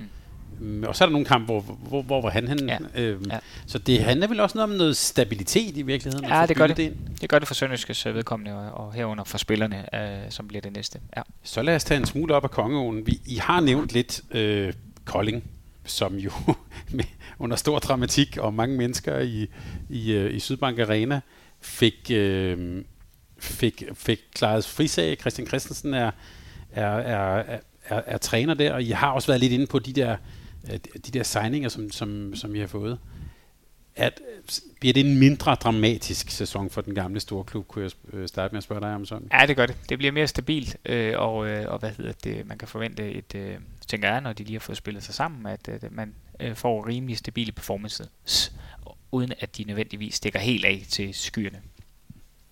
Jamen, det tænker jeg også. Øh, vi har været lidt inde på nogle af de signings, de har lavet. Øh, og jeg synes egentlig også, vi glemte, at Steven Plukner er lidt spændt mm, på at mhm. se. Ja. Øh, vi, øh, vi spillede en træningskamp øh, mod dem, og der, der gjorde han det rigtig fint, øh, lige bortset fra, at han ikke kunne score.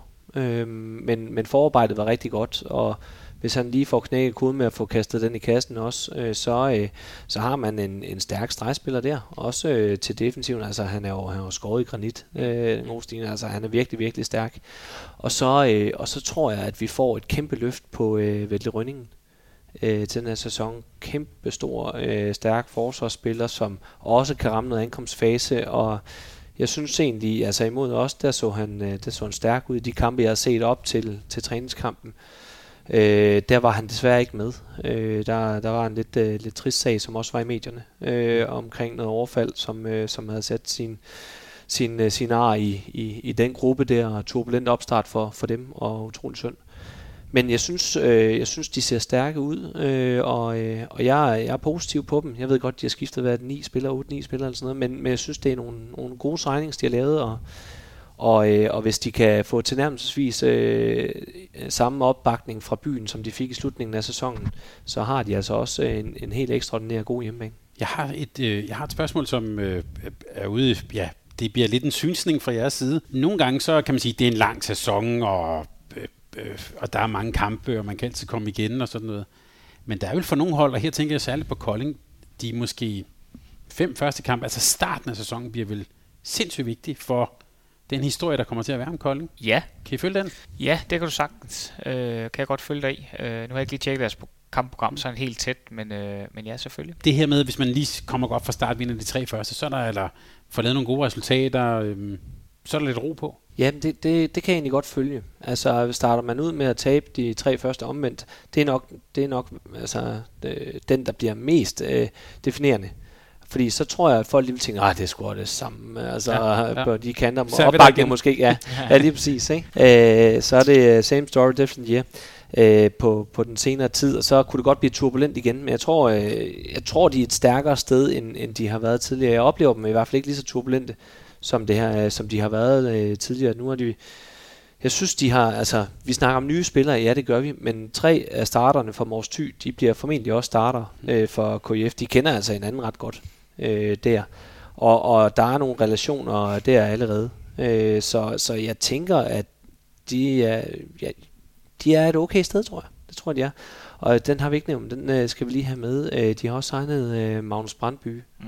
som har taget lidt tilløb til at skulle, skulle ja. væk fra Skive ja. FH og er en, øh, en, en super dygtig keeper, ja. synes jeg. Og jeg er, er spændt på at se, om han ikke øh, tager næste niveau øh, på det. Fordi det har også lidt været Koldings udfordring i nogle kampe, synes jeg, at de har manglet lidt inde på kassen. Og så bare Bjarke Christensen, som, som I har nævnt. Ja, ja vanvittig god signing. Ja. Vir- virkelig, virkelig sjov at se. Nu vi er ved det der med at komme fra start i sæsonen. Jeg tænker et andet sted, hvor det også måske bliver rigtig vigtigt. oppe i Holstebro. ja. I kunne godt se, hvor ja, jeg, jeg den. Ja, det gør det. Men det er også nemmere i år. Det er meget nemt. Fordi de skal jo derfra. De skal derfra med to point i, i flere kampene. Det er meget simpelt. Jeg tror, de står et helt andet sted mentalt, fordi det er en mere øh, win-win situation for dem nu, at, øh, at de ved, det har været hammerende svært. De melder også lidt tilpas ud moderate målsætninger her i begyndelsen. Vi skal se, om vi kan komme i slutspillet i første omgang. Altså mere moderat og tilpasset. Så de fik et wake-up call, øh, og, øh, og, øh, og tror jeg har lært hammerne meget og kigget ind i organisationen, hvordan de kunne styrke den og hjælpe på respektive øh, hylder. Øh, så, øh, så jeg synes egentlig, at øh, jeg tror, de står et meget stærkere sted. Så. Og tilgang af Mihai Svisaj og i øvrigt også Mathias Smed, ja. det vil, altså, jeg tænker sådan, hvis vi skal tale om noget, der er solidt, så er det vel der, hvor de virkelig har, der er de ramt noget solidt. Ja, det synes jeg. Jeg synes, de har fået nogle, øh, nogle gode kulturbærere ind der, øh, som kan være med til at, til at sætte sådan det nye TTH. Øh, for det er jo sådan lidt, vi er ude i sådan, der skal sådan en genoplivning til øh, oven på, på, på så forfærdelig en sæson. Og, og, øh, og det, øh, det, det tænker jeg faktisk, at, øh, at det er to rigtig gode folk til at, til at få. Øh, den måde, som, øh, som TTH dækker op på, vil passe en Mathias Smed rigtig godt, tror jeg. Og, øh, og Miha Svisser er en øh, fantastisk øh, mand at have, både øh, på og uden for banen. Så jeg synes, det er, det er et par gode øh, signings der også. Og så øh, målmanden øh, Sander Heiren øh, har også stået rigtig, rigtig stærkt. Og hvis vi skal være lidt hårde, så har det, øh, så har det været der, det har set, øh, set rigtig skidt ja. ud. Og det hænger selvfølgelig også sammen defensivt. Mm. Ja, det det. Så hvis vi kigger på øh, Mathias Smed og, og egentlig også Miha, som jeg også synes øh, dækker, dækker rigtig fint op, og kobler øh, Porshold ind i, øh, undskyld, øh, Jonas øh, Porup ind i den, som, øh, som, øh, som jeg synes er, er, er rigtig stærk der, så, så har man altså øh, trænet det godt op, og, og jeg synes øh, måske, at øh, Porshold var, var en af dem, der, der havde lidt svært og også stod lidt alene med det, øh, og så bliver sæsonen virkelig lang, når man, øh, når man står lidt alene med, med det inde i, øh, inde i forsvaret. Så jeg synes klart, de er, de er forstærket øh, på, øh, på den defensive del. Og vi kan sige til lytterne, Sonny nikker. Fuldstændig. Ja, undskyld, ja. Det var et tilførsel af kompetencer på, hvor øh, de måske øh, godt kunne blive lidt stærkere, sådan kan man sige det, øh, nemlig det defensive øh, arbejde. Jeg bliver lige nødt til at bakke op, så jeg lige hurtigt ind og se nu her, at, at de slutter sæsonen af øh, som med den 22. og den 23. bedste målmandspræstation. Øh, så, så, så vi er jo rigtig langt nede på, på skalaen der. Og, øh, og en målmand øh, er ofte afhængig af at have et godt forsvar også. Men øh, jeg tror, øh, jeg ved ikke helt, hvad der kom først der høn eller men, men, men det var i hvert fald ikke, øh, det var ikke en stærk defensiv øh, sæson for, øh, for TTH. Der var nogle store udfordringer. Det, det tror jeg, de får bedre styr på. Og ude på bænken, hvordan ser I billedet der? De, de har jo ofte gjort, at Arne Andersson skal der til om et år først. Ja, de har fået en islandsk klippe ind mm. til at støtte Søren Hansen, og øh, uden jeg kender Claus Urenhold, så jeg er sikker på, at han var fast øh, i, i, i det. Øh, men øh, der har de i hvert fald valgt at gøre nogle forandringer, som øh, måske kan tilføre noget ny energi, øh, måske kan tilføre et andet syn. Øh, det skal jeg ikke helt kloge mig på, hvordan det står andet end jeg ved, at han har lavet et øh, seriøst stykke arbejde i Selfos i mange mm. år. Og, øh, og hvad hedder det, og det er jeg vant til at øh, arbejde med, med spillere på en vis øh, kaliber. Øh, og, øh, og det tror jeg egentlig øh, bliver, det, det er spændt på at se, hvordan den konstellation med Søren Hansen, øh, den bliver. Øh, men jeg tror først og fremmest, at øh, at øh, de får øh, styrket forsvarskompetencerne. Øh, det tror jeg faktisk er det, det mest væsentlige øh, hos TTH. Øh, og men jeg også øh, kan forstå, at de laver nogle organisationsændringer på det øh, uden for banen øh, i forhold til at tilknytte islændingen på, på fuld tid ved siden af, ved siden af Søren Hansen på fuld tid, øh, som jo også er en væsentlig for, for, øh, kan man sige, opgradering i forhold til, til den tid, som, som øh, Claus Urenhold havde til rådighed. Så det betyder selvfølgelig også noget at have mere tid og kompetencer øh, rundt om, om holdet det her med Island, det må være en bro til det næste, nemlig til øh, Fredericia. Måske, bortset fra Mikkel Hansen, en af de største stjerner, der er kommet til dansk håndbold, det er Gudmund og Gudmundsson. Ja, det er øh. en klasse signing af, af Fredericia. Og, og Hormark har gjort jo et fremragende stykke arbejde i de år i Fredericia der, hvordan de sammen med Ole Damgaard etc. har lavet et, et, et godt, øh, stabilt udvikling af Fredericia øh, HK øh, så kommer Gudmundur til at toppe den her øh, med hans øh, ja, grundighed og håndværk. Og Jesper, nogle af de andre signings vil jeg godt bede dig om at udtale. Øh, eller i hvert fald nogle af de spillere, der er kommet til. En fra Eurofarm Pellister. Ja, og det, med far for at slå krølle på, på tungen, så jeg er har glad for, at du fik den først, ja, ja. den her gang. Så har de fået uh, Ranier Tabardov. Nej, vi har faktisk siddet og øvet os mange gange, men uh, siger lige til lytterne. Tabuada. Tabuada, ja, tror jeg, Der var den, ja. ja, og der, det, er jo, det er jo lidt nyt for Fredericia at begynde at, at, at hente så øh, ja, øh, ikke nordiske øh, spillere til, mm. og, og det, det synes jeg er spændende. Altså det, det kan jeg jo et eller andet sted rigtig godt lide, og bliver sådan helt, nej, hvem er det? Ham skal vi kigge lidt på. Og så har vi James Edward Scott Jr., øh, som, som heller ikke helt lyder nordisk, kan man sige. Så, øh, så er det jo øh, et par, spændende, et par spændende navne, der skal integreres i, i dansk håndbold, og, og nu har jeg sådan luret lidt på dem, og jeg har ikke set meget endnu. Det har jeg ikke, det skal være ærlig at sige, men øh, på, på noget af det, jeg har set, så, så, så kommer der også et, et, et pift af noget international håndbold, øh, hvor vi i Danmark jo ofte spiller med, med højt tempo og mange afleveringer og de her ting her, så bliver det sådan lidt mere internationalt inspireret. Og det er jo øh, vanvittigt spændt på at se øh, Fredericia få, få integreret i deres spil, hvor jeg synes om nogen af de sidste år spillede med tempo og mange afleveringer og, øh, og fuld fart over, over kedlerne. Så, øh, og jeg tror ikke, der er nogen bedre mand til at gøre det end Gudmundur Gudmundsson. Så, så, øh, så det, er, det, det er nogle signings, der går fin hånd i hanke, og jeg tænker da også, at han har været, øh, har været primus motor på at få, få dem lavet.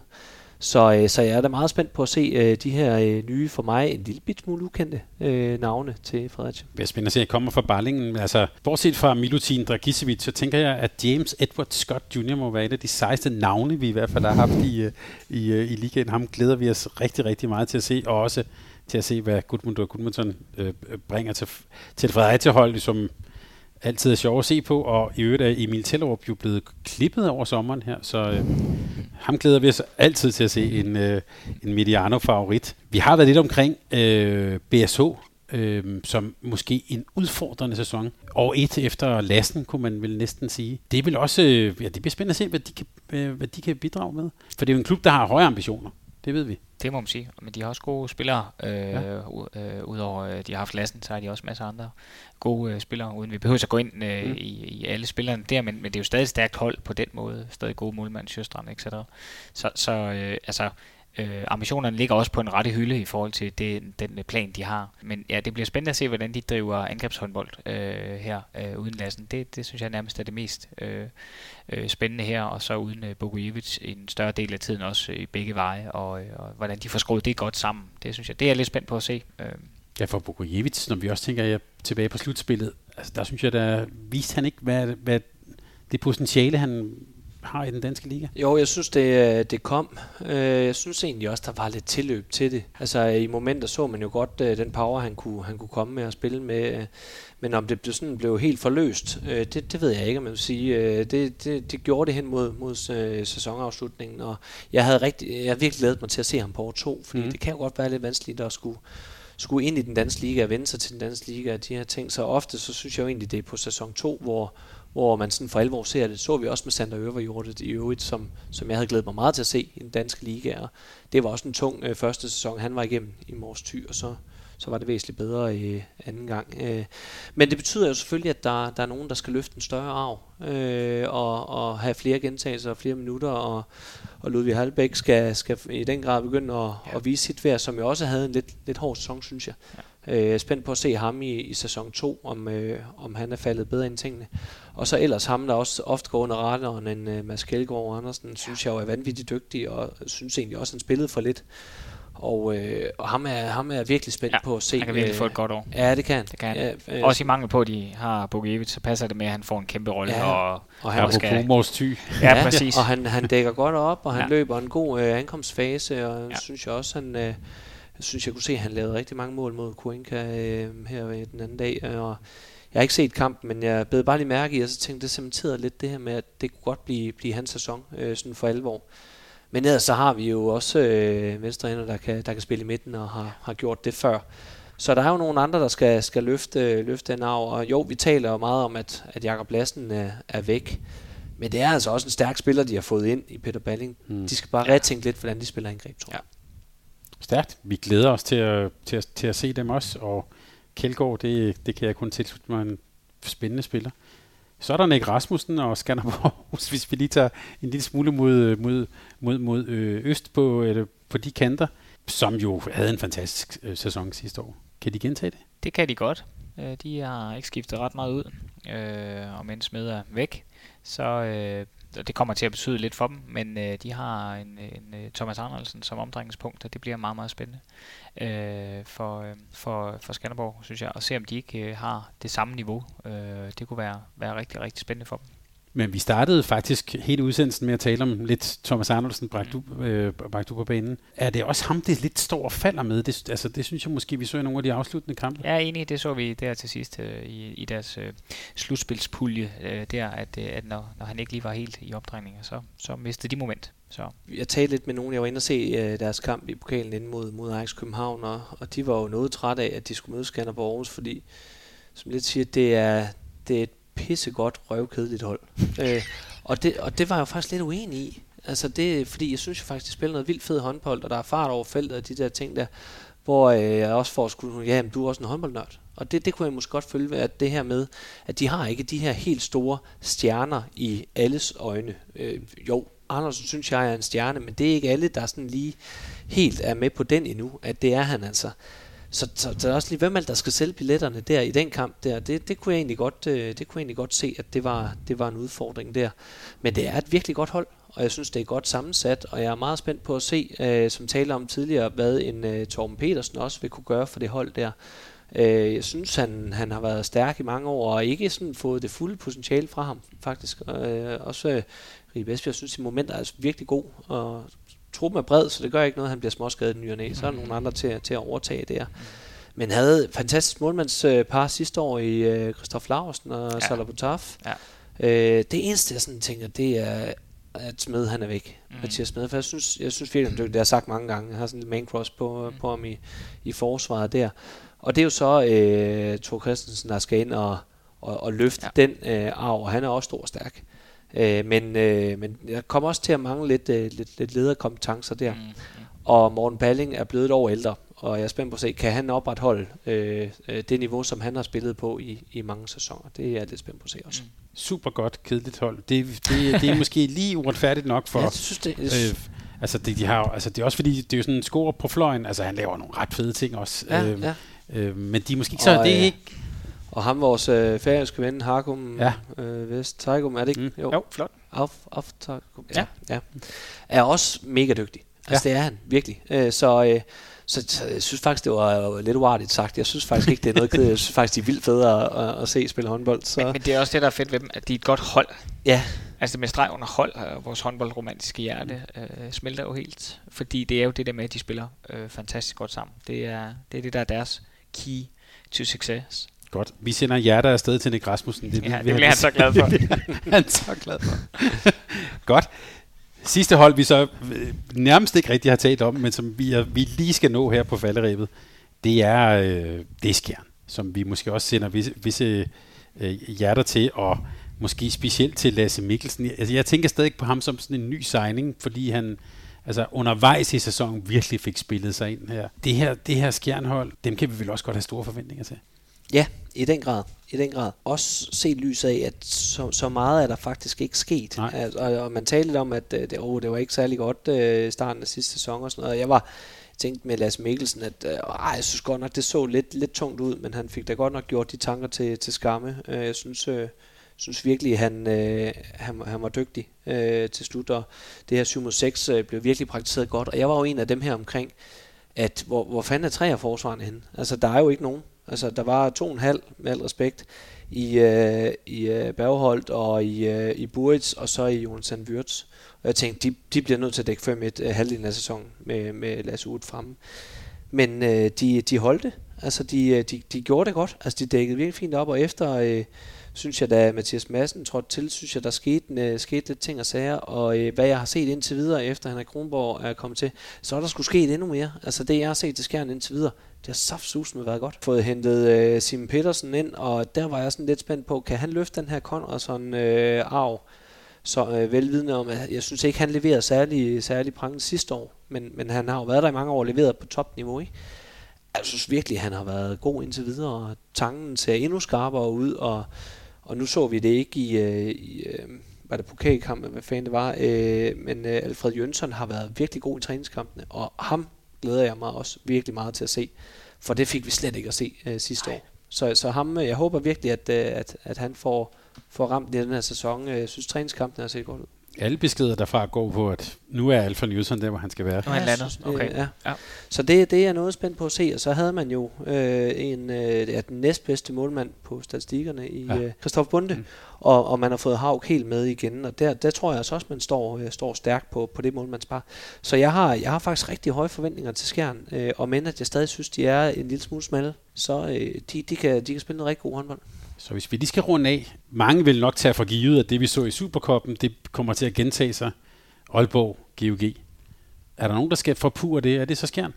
Det er et bedst bud. Øh, og øh, måske lige en, en krøl på halen i forhold til Skjern. Det var vel, at øh, Henrik Kronborg sådan, øh, i sig selv ikke nødvendigvis er kendt for at bruge sådan helt store bænk, synes jeg da, men spiller forholdsvis smalt, og, øh, og dermed... Øh, Øh, og men han dog udtalte, at vi skal være lidt bredere, fordi vi også har Europa, så synes jeg sådan, øh, hvis man kigger på, hvad, hvordan han plejer at agere, så, så plejer han at spille med en gruppe af en 7-9 spillere. Øh, så det er jeg også lidt spændt på at se, øh, øh, apropos det med, med, med bredden, og om det overhovedet bliver nødvendigt, altså en case øh, for dem. Så, men kort sagt, svaret er ja, det bliver dem, der kommer til at skal gøre det, som jeg kan se det. Jeg har mig også med i semifinalen. Det er også. Men ellers, øh, det billede, jeg prøvede at tegne fra starten af, den tvikamp mellem Aalborg og GOG. Er der noget, der kan forbure det? Ja, det, det, det tror jeg egentlig godt, der, øh, der kan være, og det afhænger øh, rigtig meget af, hvordan, øh, hvordan GOG de kommer, kommer fra land, synes jeg, og øh, får integreret deres nye højre bak, øh, øh, Netsetje, øh, og kan de holde sig skadesfri. Altså det er det helt store for mig. Øh, det er i Pytlik, Morten Olsen mm. og øh, Emil Madsen er det helt en stor nøgle for mig. Altså, de, de må ikke rende ind i for mange skader i løbet af sæsonen, fordi så kunne det godt blive noget rod. Og særligt, hvis man ryger ind i nogle afgørende finalekampe. Og der, der må man sige, at de har alle sammen haft skader øh, i de sidste år. Altså, de Pytlik er inde i mange dueller, får nogle slagskader i ny og næ. Morten Olsen øh, er en... Øh, lidt ældre herre, kan vi godt, øh, uden, at, uden at drille ham for meget, øh, sige. Og der kan godt komme nogle skavanker der. Øh, og, øh, og Emil Madsen har døjet med skader, siden han var, han var helt ung. Så ja, der, det kunne godt være den, den helt store. Og så selvfølgelig målmandsposten. Ja, præcis. Men han tog alt mod os, så også med på, at vi ikke er i håndboldligahold, men, han, god, men, men han var altså han var dygtig mod os også. Ah, men lige for at give en krølle på halen der, altså ja, altså en tvikkamp, ja bestemt, det er det også, men, men, men, men, øh, men det var lidt større og lidt mere klar sidste år med, med det hold, som GOG stillede op med, øh, sådan lige, øh, når man kigger bagud i hvert fald nu, hvor at, at GOG, eller måske Skjern er kommet lidt tættere på, på GOG, end, end de var sidste år. Og så tænker jeg også, altså Nikolaj Nygaard, Nikolaj P. vil nogen ja verdens største wildcard. Altså, det, øh, altså han kan noget, øh, og det ser man vel også en gang imellem. Men øh, ja, der, der synes jeg bare, vi skal sige, at vi må se, hvordan det spiller sig ud i løbet af sæsonen. Det vil jeg faktisk sige, at Lars Lechier er et større wildcard. Mm. Han leverede altså en rigtig pæn sæson for TMS Ringsted øh, sidste år, og vil by far være den, der går mest under radaren i GOG. Så når han er på banen, så kigger man måske mere på de andre. Og han er altså ikke, øh, han er ikke UF'en, der er han virkelig. Han er, han er en dygtig spiller. Hvor stadig nævner Nygaard, så vil man, og ham skal vi lige, han skyder sgu meget pænt. Mm. Øh, ham skal vi lige være opmærksom på. Så, øh, så tror jeg, han, han gemmer sig lidt mere, Laurits, og, og kan, kan lave en masse, masse af, af fine, fedte mål. Vi har ikke brugt helt så meget tid på GOG og Aalborg, og det tænker jeg også er helt okay, fordi det kommer vi til at gøre i løbet af sæsonen. øhm, Sonne Jesper, tak for jeres gode råd. Det blev en lang udsendelse, men ja. det var der også gode, øh, gode, gode grunde til. Vi kom både omkring reglerne, og vi kom også omkring stort set alle hold, og hvis der er nogle spillere, vi ikke har talt om, jamen der ligger gode lister derude om tilgange og, og afgange. Jeg vil først og fremmest have jeres bud på de øh, enkelte hold, og hvad I så ved dem. Det har I gjort. Tak fordi I ville være med til det. Selv tak. Og så er der vel bare at sige, øh, god sæson derude. Det bliver, det bliver bestemt ikke kedeligt, og det her det er en serie, som vi elsker at vende tilbage på. Er I klar på at, at følge lidt op undervejs? Helt sikkert. Ja, men lad os det bare gøre det. det er godt. Tak for det. Tak fordi du lyttede til en podcast af Mediano Håndbold. Hvis du kunne lide udsendelsen, så husk at abonnere på Mediano Håndbold, der hvor du hører podcasts. Så får du den seneste udsendelse serveret direkte til dig. Du må gerne fortælle dine venner om os, og husk at følge os på Facebook, Twitter og Instagram. Milliarden håndbold kan lade sig gøre, takket være Sparkassen Kronjylland. Vi har gået hånd i hånd siden foråret 2018.